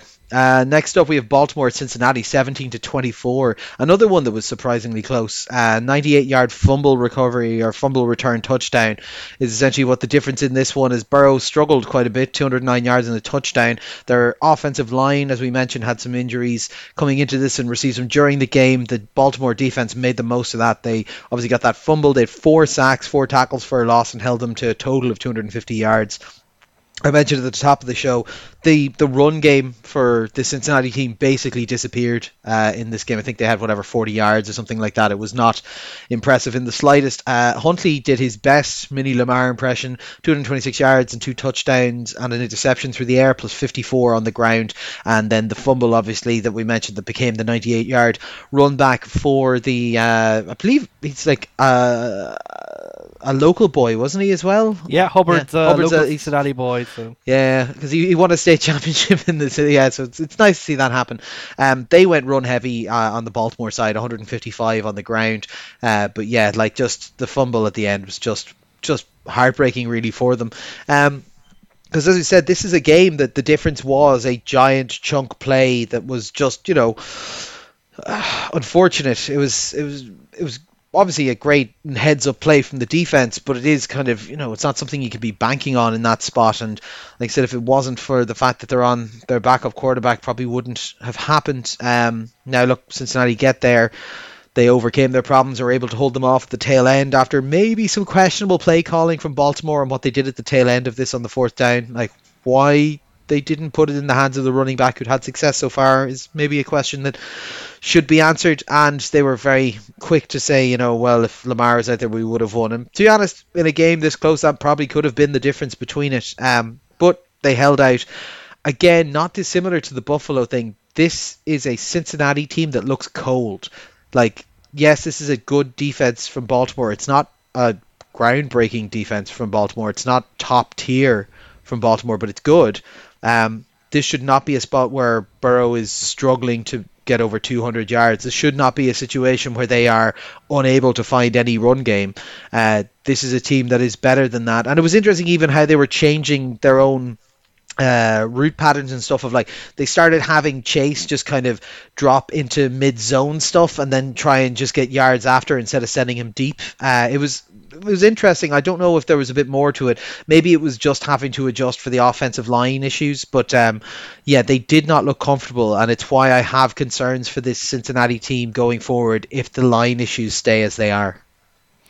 Yeah, that's definitely true. Uh, but I do think the Ravens have played Cincinnati tough every single game this season that they've played. I think whatever Harbaugh has found in all the ana- analysis in the offseason, obviously it's division rival, so you you spend extra time in them, seems to have really worked in terms of slowing down and bringing this Cincinnati offense, which is so explosive so, so many other weeks, to a true standstill and just turn it into one of those AFC North grind fest. This is a game that I think the Ravens are going to be kicking themselves that they didn't win this because they they were the better team in this thing. Like obviously the quarterback position they were at a deficit, but like they were the team who was making life really really difficult for Joe Burrow. Who you know you have to give him some props for keeping the game clean and avoiding big mistakes, uh, but he was really being held in check and their big explosive plays from Chase, as you said, weren't appearing and they basically just gave up on that. They had to give up on the run game and they just weren't moving the ball very effectively at all. Like the end of this game was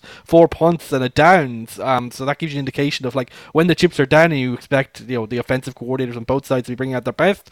They weren't able to get it done, and while Baltimore has the excuse that they're playing a backup quarterback, that wasn't an excuse that, that you know the, the Bengals certainly have. So you know the Ravens, their defense just has a key on this Cincinnati offense, and they just happen to keep hold it down and make their life difficult throughout. But particularly when the offensive line uh, lost uh, another player, Jonah Williams, like you just like, but even from the start, like the pocket for for for Burrow was collapsing very very quickly. He was having to play at his absolute best to avoid making mistakes to get any kind of production out of this game.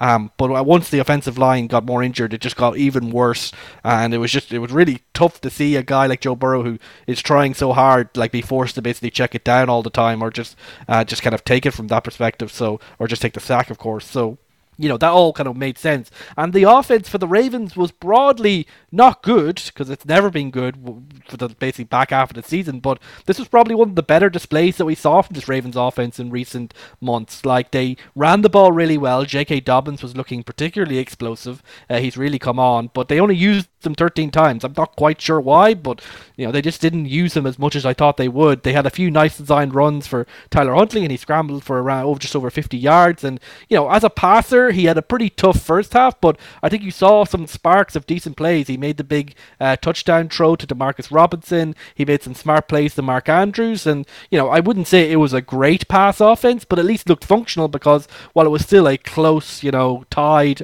or so game, it, you know you could focus on the run game. It's about staying in the game and, and making this down to the last moment. But yeah, just that obviously people aren't going to remember the solid play. They're going to remember the huge fucking mistake from Tyler Huntley, where about a yard and a half out, um, based on what we saw from the other players, it seems he was supposed to go for you know a traditional sneak. He decides to jump up over the offensive line, put the ball out there, well, like probably like half a yard short of the uh, the end zone, and you know, fair play to the Cincinnati defense. They swat it down, and fair play to Sam Hubbard being in the perfect position to take the ball and then show the wheels to get that big 98 yard uh, fumble return touchdown. And that was obviously ended up being the key key play. Like there was you know five other drives afterwards, but obviously it ends up being the key play, and that's the one that people remember about Huntley. And like, look, the comments from Dobbins afterwards where he said, you know, they should have given me the ball on the on the goal line. We would have won this game if Lamar Jackson had been playing, albeit he, he's playing like you know some of that's taken out of context to be fair to him, but you know the the, the, con- the even in context it's not great. Um, it's just a situation where the Ravens had did like you know given their constraints, I think they did they eked every inch out they could of this game, but just one stupid mistake gave the Bengals the window they needed to just get this game and steal a win, in my opinion, and get it done. So for the Ravens, I said they're going to kick themselves over this game, but I think for us as you know neutral NFL fans. Uh, we're prob well maybe not you, Connor, given you the Bengals record against KC, but uh, in general, I think uh, the Bengals have so much more upside that while the Ravens team would have been you know a fair play to them if they won, you know they have a cap. They're they're they're not a, a, Super Bowl winning team. It feels like they're just really really solid, a really really Harbaugh type team. But they are what they are. I yeah I I don't know if I kind of watched a different game than you guys. I mean I, I didn't think that Cincinnati stole this game. I thought it was a pretty even game, and perhaps you can make the case that if if the Ravens were making this pretty even with the backup quarterback, that that's not a great look for the Bengals, but ultimately, this entire game, in my mind, came down to how the Cincinnati offense did against the Baltimore defense, because this was the, the battle that was decided and, and kind of broke down in my mind with Burrow and his, you know, crumbling O line against that front sevens, you know, Roquan Smith and, and Patrick Queen and stuff, and also a receivers against a secondary battle, particularly ended up being a battle between Tee Higgins and Marcus Peters, and the Bengals, uh, the Ravens' job as a defense was to hold the Bengals down enough for you know, for the give their offense a chance. And in that sense, you have to give them credit for, for holding them to 17 points and, and giving them a chance uh, in that sense. But it's a really good Ravens defense, and I think we forget that in, in terms of because of all the, the crumbling, you know, the the, the, the crumbling apart. Their, their losses this season have not been, you know, haven't looked good, and because the offense hasn't been great. But the the, the Ravens defense, they they played them about even, and I think that is a credit to the Cincinnati offense as much as the the Baltimore defense that Burrow was able, despite the fact that his O line was was had some weaknesses, was able to do just enough to get the victory. Higgins was able to win his battle against Peters as often as he lost it. They other other than the, the, the Kyle the Kyle Hamilton fumble return, otherwise the secondary didn't do an awful lot to, to stifle what was going on. So I, I thought it was uh, just an interesting battle between between two good units uh, in terms of that. Going forward, you have to wonder how long this backup O line is going to hold up. The you know obviously this has been the well the well highlighted weakness of this team, and they finally thought they'd fixed it, but now they're they're gone back up. Um, there's you know th- there's questions uh, ultimately about this offense, maybe in terms of dynamism. I thought they they were able to open things up when they got the play action going in the second half, and there was definitely potential there. So I, am not I'm not overly worried about the Bengals in the way that I was worried um, about the Bills. I, I think their defense he, looks quite strong, and I think their offense looks, you know, it's firing on maybe not 100% of the cylinders you'd want from them, but they're definitely firing at like 90%, whereas the Bills are, are just feels like they're down at 65, 70%. On the Baltimore side, obviously, Huntley had a pretty decent game here, that big mistake aside, but I just don't think he's ultimately good enough for what they need. They kind of had to build an offensive play around trying to minimize what he did, so they built it around the run game, controlling the clock, then to try to open up the QB play in the second half. Ultimately, that failed because Dobbins kind of, as you said, underperformed a little, and they didn't. When Huntley stepped up, he played good, but he didn't play Lamar good. I think they do need to get that Lamar situation sorted because he's the only answer that they have uh, at the quarterback side. So I think ultimately this is a game between a game between two good sides that the better side just marginally won, albeit on a huge defensive turn- turnover that was the difference in them. The final thing I just want to, want to note though is, is the we saw the in this game the weird uh, appearance of the weirdest rule in the NFL, this weird horse collar in the pocket rule. Whereas apparently you can't rough the passer by tackling them a little bit too hard, but you can horse collar them as long as they're in the pocket, which I think is just insane. Yeah. The NFL have got to fix that rule because that is that is the weirdest kind of anomaly I've I've seen where the the the, the the spirit of the rules is going in one direction, yet they have this outlier that they haven't fixed. Otherwise, Yeah, as But- long as you go to this part of the field, you can shoot them. yeah, Like- this one small part of the field, you can you could kick the shit out of the out of the the the QB as long as you do it in a particular way. But if you if you tackle him in the wrong, wrong way, slightly too hard, it's a roughing the passer in 15 yards. It just makes no sense to me. No, a bit of a bit, bit of a messy one, yeah. So maybe they'll get that one sorted over the summer. And finally, Dallas at Tampa Bay Monday night Super Wildcard Football, thirty-one to fourteen. Ooh, this might be a grim one for the tail end of uh, Tom Brady's career. He's now tied another record for most uh, playoff losses. He's now tied with Peyton Manning for that. So he just needs one more year to maybe hold that record as well. Uh, and Dallas finally get uh, you know get off the snide here. Uh, they were 0 and 6 when playing Tom Brady. This is their first win against him. So that is uh, that's an interesting side one for you. Dallas dominance in this game. Parsons was just incredible on defense. Two tackles for a loss, a sack, ten quarterback pressures. Uh, I think the second most quarterback pressures in a single game uh, to himself in a game several weeks ago. Um, their defense overall had an interception, two sacks, five tackles for a loss, and Brady. His numbers are going to look okay at 350 yards, two touchdowns, interception, but nearly all of that happened after this game was well in hand, and it was just kind of you know, letting him fill up a bit of a bit of dignity maybe back into it. Um, he had a red zone interception. Now he hasn't thrown one of those in a very long time, uh, so that's that's that's fair. But Dak just looked excellent. The so the, the, the, the shortcomings of this defense that we talked about, uh, Dak was able to just pick apart 305 yards and four touchdowns. He was kind of clinical in this one, and Tampa Bay defense, yeah, just kind of just couldn't do anything. They were 24 nothing to up early in the second half. Like the, the the weirdest thing about this was the amount of missed extra points, right? So Maher, who missed three extra points in the entire year, I think, missed four in the first half of this game.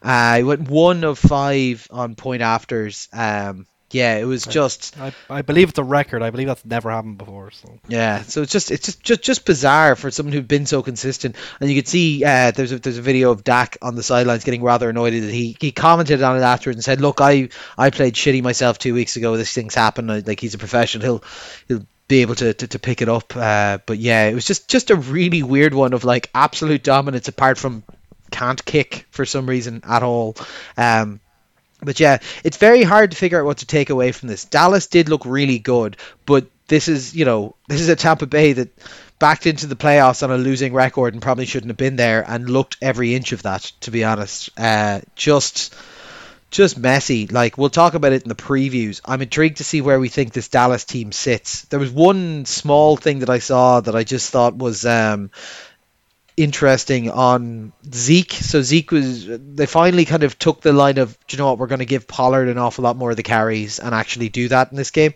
Uh, maybe it's because Jerry Jones wants to save him for the next round. But um, I saw a stat doing the rounds. So Zeke's last 40 carries have gone for 74 yards. That is that is the tail end of a running back's career if ever I've seen one. Um, given particularly the production we're seeing out of Pollard behind this line and everything. But um, yeah, look, Tampa Bay dominance. Sorry, Tampa Bay collapse. Dallas dominance. Tom Brady saying goodbye in a way that sounds like he's pro- he's almost certain. I don't think he's back on Tampa Bay next year. Maybe he's on another team, or maybe this is the end. But I think this is definitely the end of him in you know pirate country. Yeah, I was watching this game, especially in the first half. My mind kind of went back to February the 5th, 2017, and I could just imagine Dan Quinn standing on the Atlanta Falcons sideline watching Tom Brady lift the Lombardi going and thinking, I will have my revenge. I will end this man. I will put him into retirement. Because, I mean, this, uh, you know, it's not fully satisfying, but as revenges go, this was pretty sweet to, to put an end to one of the greatest quarterbacks, or perhaps the greatest quarterback of all time, and possibly end his career. I I'm not entirely. I mean, I think I agree that his year at the time of the Bucks is done, but I get the sense he's not going to. They're going to have to carry him off the field. Basically, either he's going to leave with with the with a Super Bowl and one final celebration, or he's going to have a Peyton level collapse, and someone's going to have to put a hand on the shoulder and say, "Tom, it's over." Um, go go reconcile with your wife. Um, so yeah, I mean, in terms of the Bucks, yeah, this as I said last week, this team feels about two years past its peak.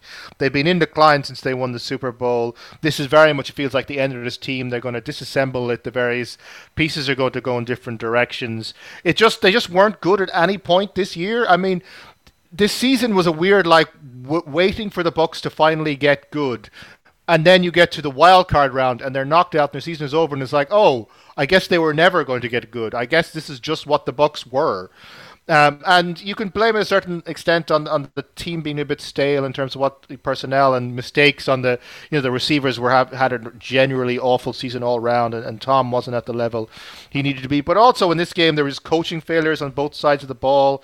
I mean the the o, the OC getting the focus in terms of being fired, but the defense was equally bad here, and this defense is pretty stacked and was at one point one of the best defenses in the league, but looked nothing like it this season at any point and looked completely out of their depth here. Ultimately, this was just a case of the Cowboys just being a much better team, and they whooped them. They they just gave they just took no no no mercy. They just went in there and they did the business. Very unlike the Cowboys to go into a playoff game uh, and just perform, just turn up and do what was expected of them, and to get the win that was expected of them. Uh, uh, Dak, obviously, with a big playoff performance after a season where he's been criticized a lot, that's going to feel very good for him going forward.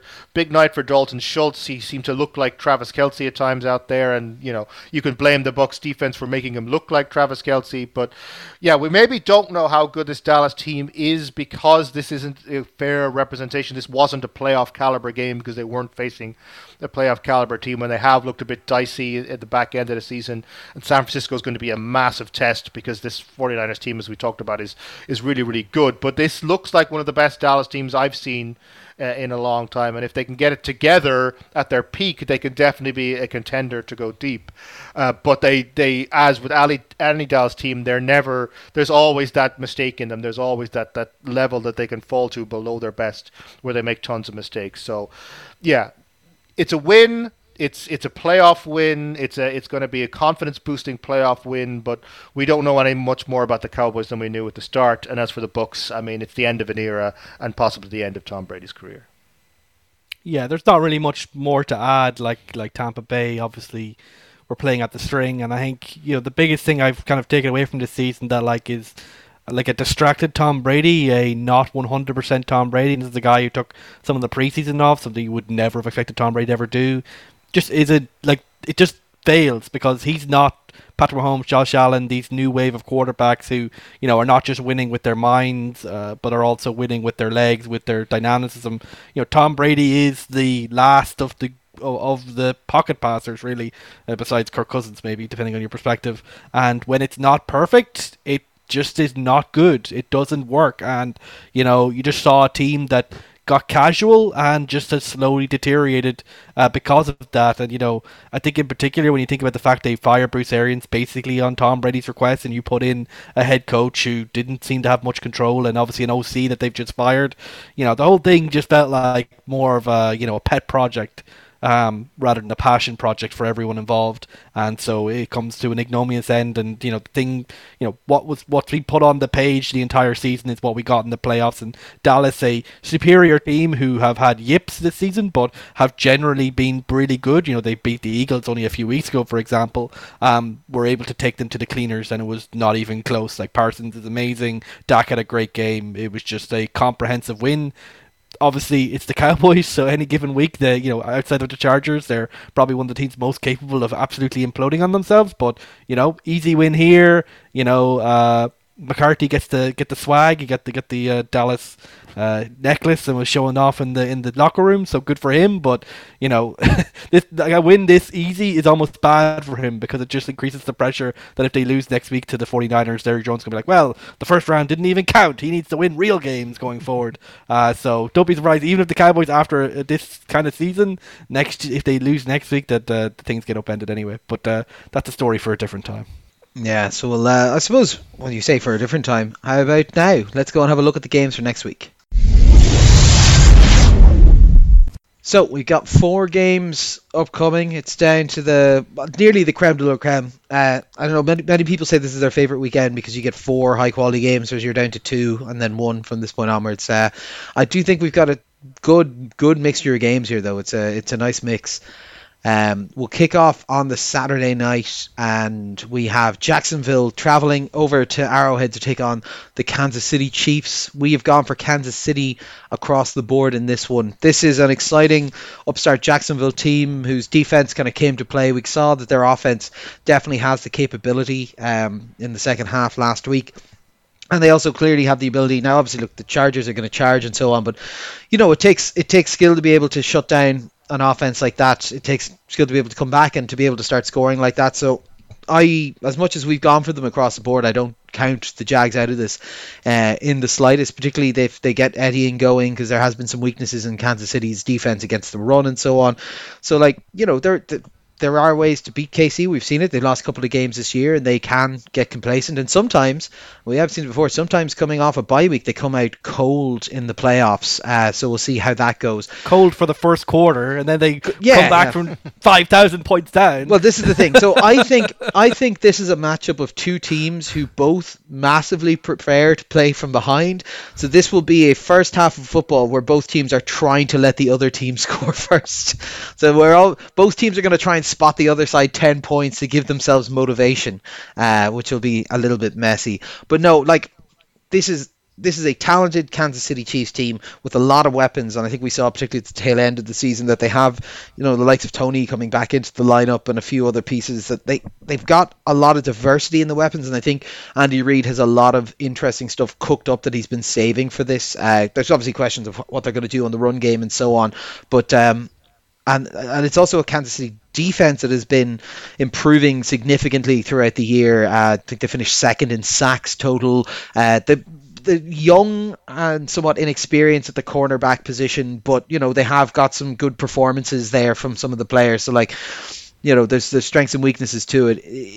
It's interesting. It's going to see whether Jacksonville can attack that um, effectively.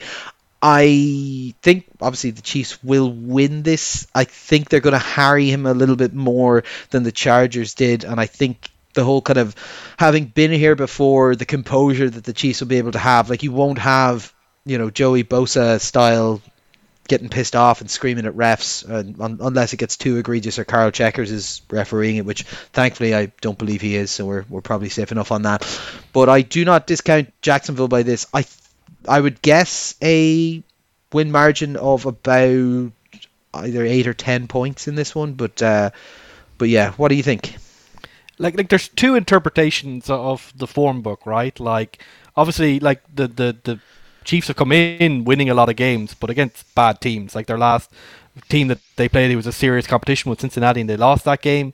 And then they beat Denver twice. They beat the Raiders. They beat the Seahawks on one of their worst weeks. They barely beat Houston in overtime. So you're kind of going, oh, maybe the Chiefs they've been a bit sloppy, a bit like the Bills, not quite that level. Um, there there were more turnover, like three against Denver, but overall nothing at, at, at, Josh Allen levels of concern. And so you're kind of going, maybe they're, they've been a little bit sloppy. They're not quite where they should be. They'll need time to heat up. Or there's another interpretation where for the last month they've kind of been kicking back, playing against tomato cans, and that has given Andy Reid and Patrick Mahomes basically an entire month and a half to come up with the craziest bullshit offense stuff that's ready to absolutely blast someone right in the ass in the middle of the playoffs. So, you know, that, both those things to me are equally likely, to be perfectly frank, right now.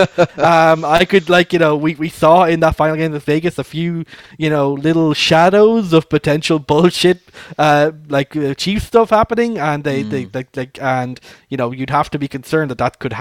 And obviously, the you know the motions going through Jacksonville, and they're such a young team, that uh, defense has, has, improved, but it's not quite a, an elite unit yet uh, this season. You know, they, they are going up against one of the most difficult offenses in the league to play. Patrick Mahomes, you know, over 5,500, I think, all purpose yards, you know, 41 touchdowns. Like the Patrick Mahomes with this diverse attack, he is now the center of the attack. This is not attack about the playmakers anymore. This isn't like one of the other teams, like, uh, you know, where Stefon Diggs or Justin Jefferson. This is the Patrick Mahomes offense and that means you have to cover everyone, and that means you have to cover Jerick McKinnon, who's got a shit ton of touchdowns in the last month of the season. That means you have to cover Kadarius Toney, who showed flashes of potential, as well as Juju Smith-Schuster, as well as Mecole Hardman. None of these guys are Tyreek Hill, but together and with a guy like Patrick Mahomes, any of them could become Tyreek Hill on every given play, and that's actually it seems it seems for most defensive corners turned out to be way more difficult to defend. Now, of course, if you can cover Travis Kelce in the red zone, at least that's a start. But lots of teams have failed at that as well, despite the fact that they know he's going to go to Travis Kelce in the red zone. So, like, I just. Patrick Mahomes is just, you know, like I know there's a famous quote with, with, saying this, like he's just the grim reaper in the playoffs, and there have been, you know, the occasional weaknesses, like we got the AFC Championship last year, but Patrick Mahomes is the new Tom Brady. He makes it to the AFC Championship round at the very least, and a Jacksonville team, which fair play to them, they came back, they showed heart, now that they're into the real meat grinder against the true creme de la creme, Patrick Mahomes and that team is going to show up and they're going to score a bunch of points. If Jacksonville can keep up, fair play to them. Obviously, Chiefs defense isn't perfect, but it's going to be a hell of a challenge for them to do that. That's a huge step up, in my opinion. Yeah, they have the the, the, the narrative lines that are running are uh, obviously uh, Trevor Lawrence has never lost on Saturday versus uh, Pat Mahomes has never lost a divisional round game. Um, yeah, no, I mean, of the eight teams left in in the in the whole competition, Jacksonville. I mean, as much as I you know have loved watching them and loved watching the run, and this team obviously is you know light years ahead of it was last year. I do think they're the the weakest. That they are the eighth of those eight teams, um, and I and I think the KC are probably number one, if not maybe number two. So it's it, it I think there's a there's a big talent differential here. There's a big experience differential. Obviously, KC have been here multiple times, and this Jacksonville team is brand new in terms of playoff experience. They showed a lot of nerves in the in the Chargers game. They got away with it because the Chargers charged, but you know they can't. This is a bigger stage. They're going to be more nervous. They're going to have a slower start. The game could be completely out of reach by the time they turn up um, to play. Um, there's going to be some interesting things to watch. I, I have loved watching uh, Travon Walker and um, Josh Allen do their pincer attack movement thing from the edge. It'll be interesting to see Mahomes and his movement against against that kind of aggression and how willing Doug Pederson is to, is to bring aggression. Even, as we know, it doesn't always work against Mahomes because he's Superman. Um, it's going to be interesting to see if this if this Jacksonville offense can keep pace. I mean, it's it's much better than it was, and it's getting better as the season goes on. But it's still not. It's still a, a, kind of a field goal type offense. It's an offense that'll score 20, 23 points in a game, and very rarely, obviously, will score 31 when they need to. But more frequently, they're at the, the lower 20s. Whereas KC are just not that kind. Of, they're a team that scores 30 points. You know. Uh, you know without breaking a sweat. So the worry for me is I don't think the defense is going to be able to stop Mahomes doing his thing, which means that the offense is going to have to score a lot of points, which this offense isn't really all that good at doing. So I find it hard to see how Jacksonville are going to be able to keep pace. I just think that they're just not as good as as the Chiefs, and ultimately that will be the difference. Um, they're going to have to find a way to build upon defensive weaknesses to score more points, and they're going to have to find a way to stifle this Mahomes-led offense. And I just can't, I can, I can believe or imagine that if they'll find a way to do one of those two things, it's very hard they'll be able to do both of them. And I think they're going to have to do both of them if they want to win this game. Yeah, yeah. Uh, next up, we look at uh, Jesus, a, me- a meeting of two. I, I, think we should probably mention as well. Fair dues to them for all the shite over the years that we've given the NFC East. The playoffs on the NFC side is currently San Francisco versus the NFC East. So, like, well done, guys. You're all doing well. Giants at Philly. Uh, I've gone for the Giants, and you boys have gone for Philadelphia. I kind of a contrarian pick on my part, uh, but also just I think I think they I think they've done well last week and they deserve a little bit of hype. And the fact that there's a slight question over whether Jalen Hurts will be playing hurt or you know there's there's still an outside chance that he won't. We were told today, I believe, that he should. They're expecting him to be a full participant in practice, which is a positive sign for him. But if he's not there, we've seen that they do look a little bit different uh, without him in there. Um, the question marks of this are obviously this Philadelphia defense is a far different beast than you know, as we said, the tomato can that is the Minnesota Vikings defense. So what will Dimes and Saquon look like taking it on? Um, they have lost a couple of pieces on the defensive line, so maybe that helps them a little bit on it. But um, yeah, like that's that's a big question. The New York Giants defensive backs have gotten a little bit healthier now since some of the previous meetings, so will they be able to slow down Brown and Smith because this is a very potent Philadelphia air attack. Um, but this is the thing; it comes down to me to a small extent to do with just the Hurts injury. Danny Dimes is playing better football now, and definitely last week, uh, much better football than he did in their previous two meetings. Uh, like I think there's a there's a puncher's chance here for the Giants, and as we say with these divisional matchups, they know each other well. Uh, Giants are kind of a form team coming into it, and Philadelphia, while excellent, cooled down massively in the last couple of weeks of the season, and now are coming in. They've had a week off, but whether that means that they'll be cold or not, because uh, you know, it feels very Philadelphia to roar out of the gates, then just kind of slowly cruise to the end, and then accidentally leave it in park whenever they get to the playoffs.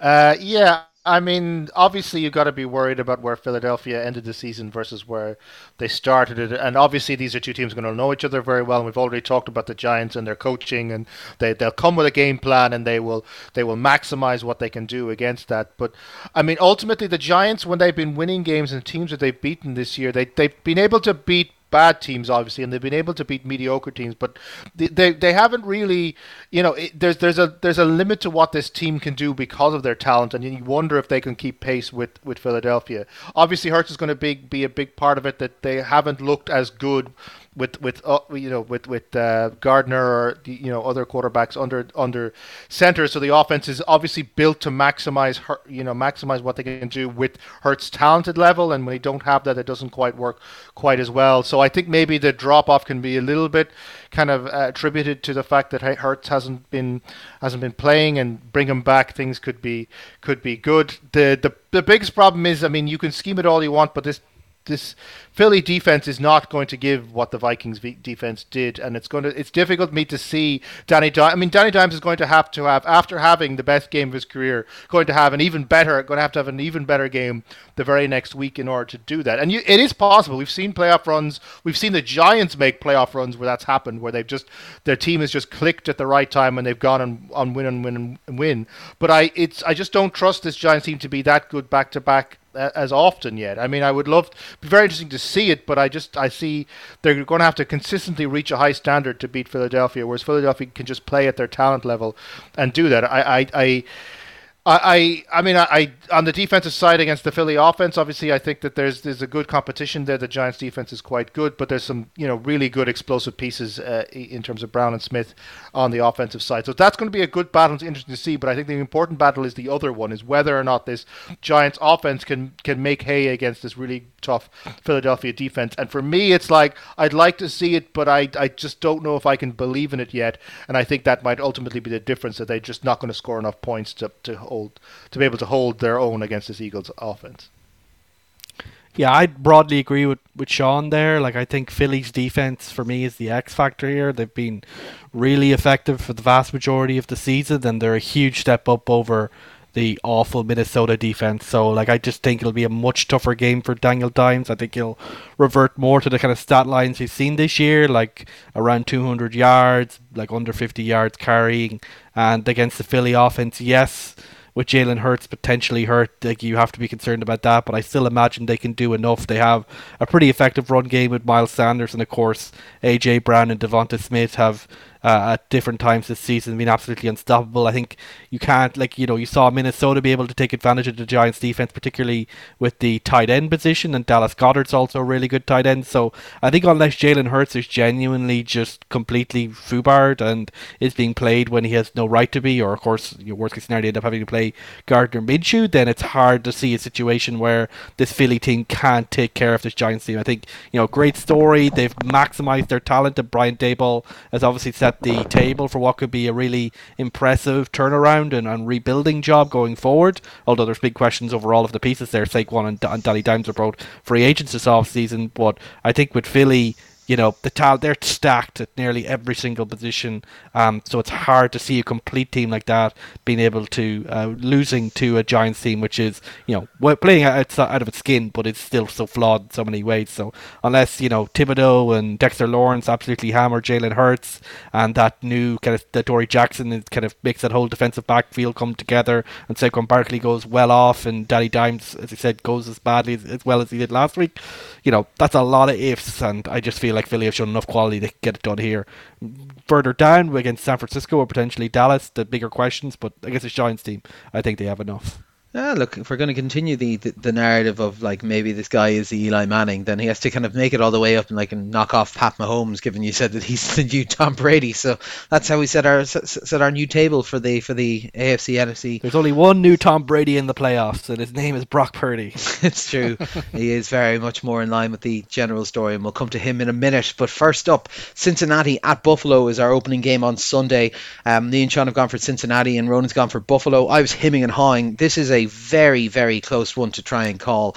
Um, as we said, Buffalo have been looking a little bit lackluster in the last couple of weeks. Something's not quite clicking like it was early on the year.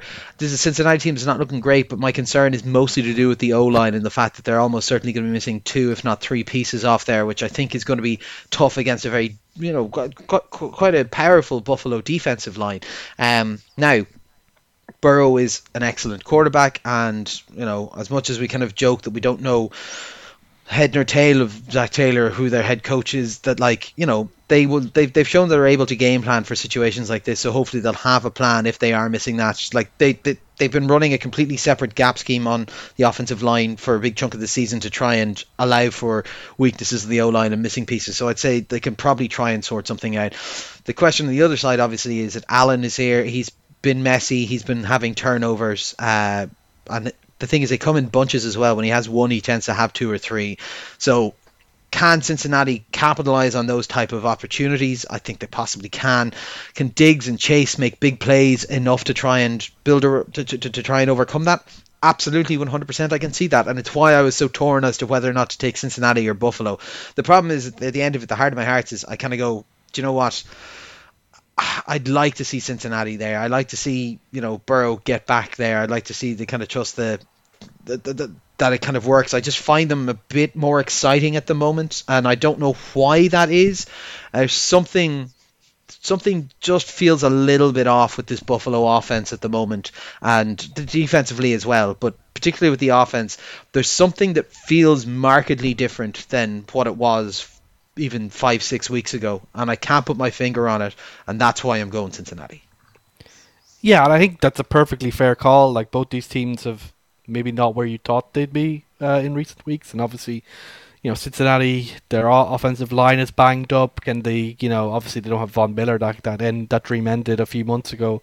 Um, but they still have a very good defensive line. So, like for me, that's why I'm edging Buffalo. Really, that uh, Cincinnati offensive line problem. I think that just puts a, a huge limit on what Cincinnati can do. I think the book is out in terms of stopping um, the deep kind of Ja'Marr Chase offense, which kind of mitigated to some extent uh, the fact that Joe Burrow would get sacked so much because they had so much explosive plays. I think Cincinnati have had to be much more systematic this year, which has been overall a great success and a great evolution for the offense. But with the offensive line banged up, I don't know how possible it is to sustainably just make those like five, ten yard type uh, gains and, and build your offense and that because you're going to get sacked and it's just going to happen.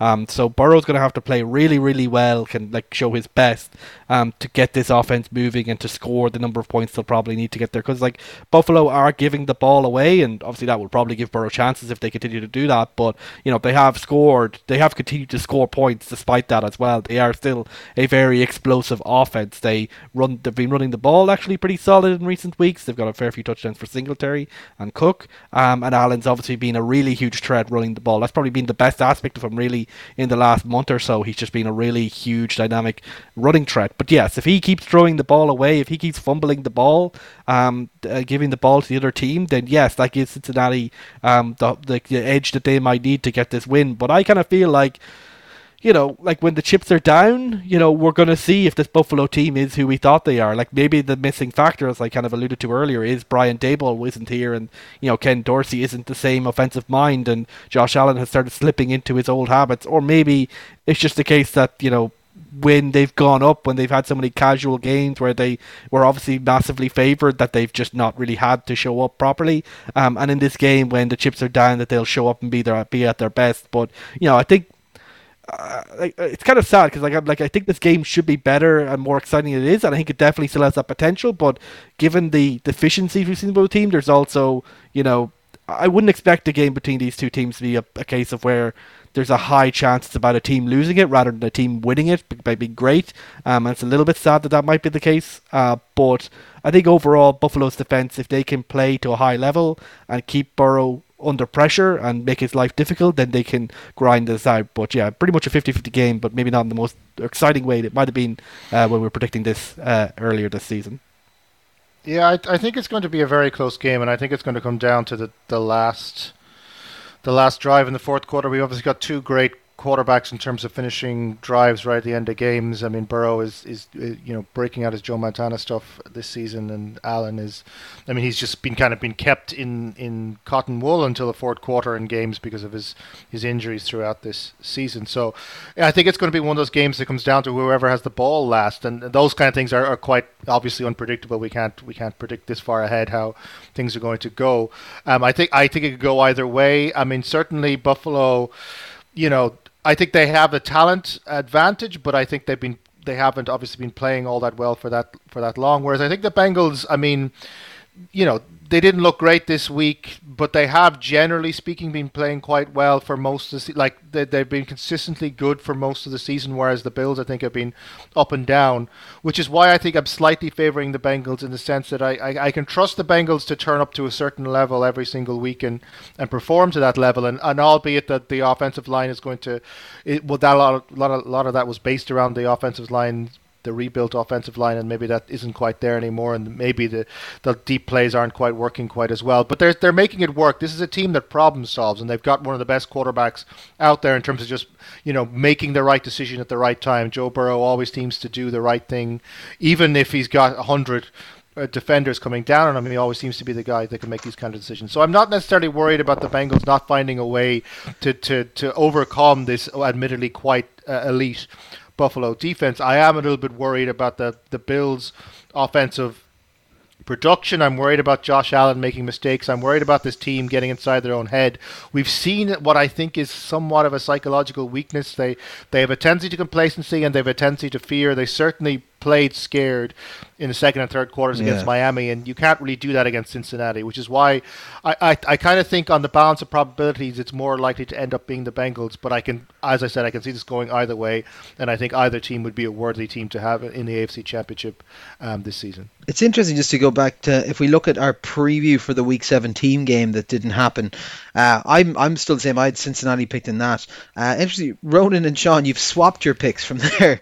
Uh, so obviously that one was meant to be played at Cincinnati rather than at Buffalo. But uh, yeah, you were you were backing Buffalo for that one, Sean, and uh, and Ronan was backing Cincy. Obviously, I think yeah, we can see there's a couple of small changes, but like materially, not a huge amount has changed for for, for both teams apart from O line and I think for the Bengals, and then concerns about that offense slipping in the last Well, week yeah, or two. we've seen two game, two Bills games since then where they haven't really played all that fantastically. The the Pats were basically held. The Pats, who are not were not a great team offensively, basically played them to, Yeah. to neutral. Apart from Spe- special teams, like yeah, Yeah, and the Dolphins, who were playing a third string quarterback, you know, only lost by three points. So I think we do have a little bit more data on the Bills since then, which is why I'm more intending to go to the Bengals uh, Yeah. side of it. I think I think it is the reasoning why I'm why I'm changing from. No, no, no, no. It, it makes sense. Like I said, like I'm, I'm, I'm, with Cincy still, but I'm, I'm 50-50 on this, and I can see, I, I can see a case for both.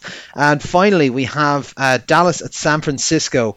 Uh, we've gone for San Francisco across the board in this one. Like, we'll, we'll, we'll just come out and say it. Particularly the second half of that game against the Seahawks, we were able to see dominant, dominant, dominant defense, uh, able to kind of do what they wanted at will. There, the limitation and question mark is obviously going to be Brock Purdy. As we said, he's had stretches where he's looked great. He's got incredible statistics on his first five or six starts or whatever. Um, but also, by the way, calm down, 49ers internet fans, and putting putting Brock Purdy in the greatest quarterbacks in the league category at the moment online, which is uh, yeah, uh, maybe maybe have to play a few more games before you do that. But this is um, it's an interesting one because this is a Dallas defense that has gone have gone have gone full circle again. So like we had it being incredibly dominant, and then it kind of fell off a little bit, and now it kind of came back to the fore. Now be that maybe the opposition last week or whatever, but like they have some real difference makers on the defensive side of the ball. Obviously Parsons, but other people as well, and maybe that will be the that, that'll be the big difference here. Like you know, this is. Uh, Mr. Irrelevant, last pick in the draft quarterback, who, as I said, when we look at the tape from the last games, as good as their offense has been, was making mistakes, was not liking pressure, was backing away. Like he obviously had a very stern talking to during the halftime of last week's game because before the before the halftime, anytime he got pressure, he was running backwards and away to his left and was turning his back on the field and couldn't get turned around to get the ball up, and he ducked out of a couple of pockets early rather than climbing them.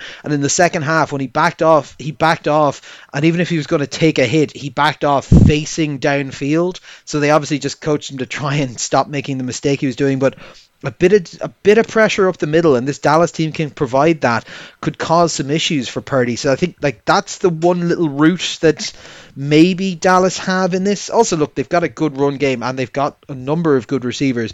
So if they can work up a decent offensive game plan to keep the defense guessing, and the big one here is to try and keep uh, try and keep Zeke cl- or um, trying to keep any clean because I think that's going to be uh, that's going to be a bit of a, a concern for them. Or sorry, trying to keep Dak clean because I don't think he wants to be taking hits, and I think I think lean on Pollard here and maybe not Zeke. Uh, this of the four games is actually the the game I'm most looking forward to. Strangely, largely because it's basically the two best te- of all the matchups. I think it's the best matchup in terms of talent and in terms of form. These two teams are very, very good place at the moment, and I'm really excited to see how it goes. And I'm really interested in seeing how this dynamic 49ers offense and all the various pieces that they have, Deebo and, and CMC and such like, fares up against this really elite uh, Dallas off uh, defense. I think it's going to be a really good battle there to see the various schemes and counter schemes and plans and counter plans that they're they're going to have to come up against each other to try and you know minimize the the, the dangers to Brock Purdy, but also find a way to get their pieces going. And, and in the Dallas side, trying to react and, and to plan. I think it's going to be very interesting to see from a schematic point of view how that goes on. Um, I mean, ultimately, I'm leaning towards San Francisco because I think that their offense can kind of keep pace with this Dallas defense. I think they do have those pieces in CMC and Deebo that will allow them to score points and get down the field.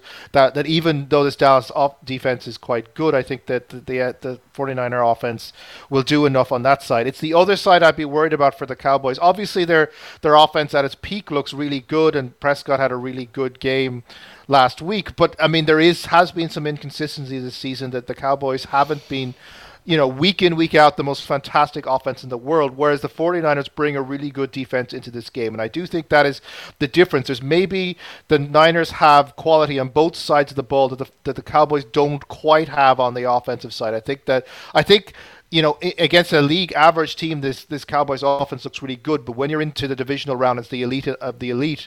I, I think this Cowboys offense maybe comes up just a little bit uh, short, which is why I'm, I'm edging towards the 49ers because I, I, I just have a feeling the Niners are going to go, if not they'll get to the Super Bowl. They may not win it, but I, I, think I have a feeling they're going to get there because they just it's all the pieces have clicked into place and they have great coaching. And that's the other thing. Um, the, the, Niners have great coaches, whereas uh, you know at some point you know the the McCarthy problem is going to manifest itself for the Cowboys. You feel the Cowboys are notorious for, for blowing playoff games as well. So maybe there'll be a, a crucial mistake that Cowboys fans will be thinking about for years to come. Yeah, this won their first playoff uh, away game in 30 years, so Cowboys got to win the Super Bowl, right? Like it's it's got to happen. Like, oh, sorry, uh, I seem to be temporarily uh, taken over by Jerry Jones. Anyway, uh, like yeah, like look, I think Dallas have a very much a legitimate chance here. Dallas have, you know, had some really big performances. As I said, they beat the Eagles a few years weeks ago, albeit with Gardner Minshew.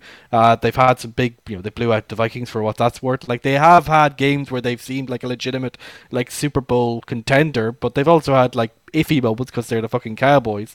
Um, but they do have all of this talent. They're a splash team. Dak Prescott, when playing well, can be a top five type quarterback. With Tony Pollard, they have a really good run game. But CeeDee Lamb, they have legitimate wide receiver one in terms of his development this year. Um, and they have all of those weapons. But, you know, they have that many weapons, but San Francisco have Deebo Samuel and Brandon Aiyuk and George Kittle and CMC. And yes, they have Brock Purdy instead of Dak Prescott, but you know both these guys were, were late, you know, late. Well, Purdy a little bit later, but Dak was also a later round pick. So you know, there's reasons why presumably they were picked that late in terms of their uh, in terms of their profile. But like Purdy, yes, like he has had some worrying displays, and I do think in the in the regular season his performances were on a downslope. But I think that game against Seattle, um, where he was willing to step into the pocket, was actually a pretty good sign for him. I think it was a sign that okay, Kyle Shanahan was been knocking him over the head all week, telling him to stop trying to escape out the back and get sacked, basically, and he did a good job at it. Now I think the defensive line for Dallas is a much different consideration um, than down from Seattle when you have Micah Parsons hovering around, when you have DeMarcus Lawrence, but they are a little bit weak in the interior, so I do think stepping up will probably still be the smart move uh, for Brock Purdy, but he will probably need to speed up his clock a little bit, and he probably cannot afford to have the same kind of slow start he had as against Seattle. So, you know, but I think that Dallas defense is vulnerable on the back end. They've had so many injuries to their defensive backs, and even Trevon Diggs, who's still uh, still there, is obviously a huge gambler of a defense defensive back. So there are big plays available, and so you expect that San Francisco will be able to put up a pretty big amount of points. So then it will come down to can this Dallas offense, which seemed to come alive last week, avoid going into toilet again like they have done at random points throughout this season. Um, so I think this could be a pretty high scoring game despite the quality of these defenses. I think both offenses are both capable of being explosive and are both capable of making big plays. So, you know, I'm I'm actually I like Sean pretty excited about this. Like I'm, I'm I know we're not allowed to be excited about the NFC East because it'll just encourage the NFL to put them in prime time forever. but um, you know, this is a really exciting game between two of the you know two of the best teams in the NFL this season. And look, I think I'm, I'm edging San Francisco like the rest of you are, but um, I think Dallas are very much in a shot. They have the talent, they have the upside. It's just a matter if they can perform. And yes, the McCarthy thing is definitely a disadvantage, but you know, I think at this point, uh, you know, he'll just be out there just trying basically. Um, so you know that kind of crazy, out of his mind situation is probably on average a bad thing, but it also could lead to you know some crazy genius kind of stuff happening just by by accident almost. Yeah, well, that's the thing. Like, there's a lot of talk going into the game last week that McCarthy had to win the playoff game, or else they were going to get rid of him. Now they won the playoff game.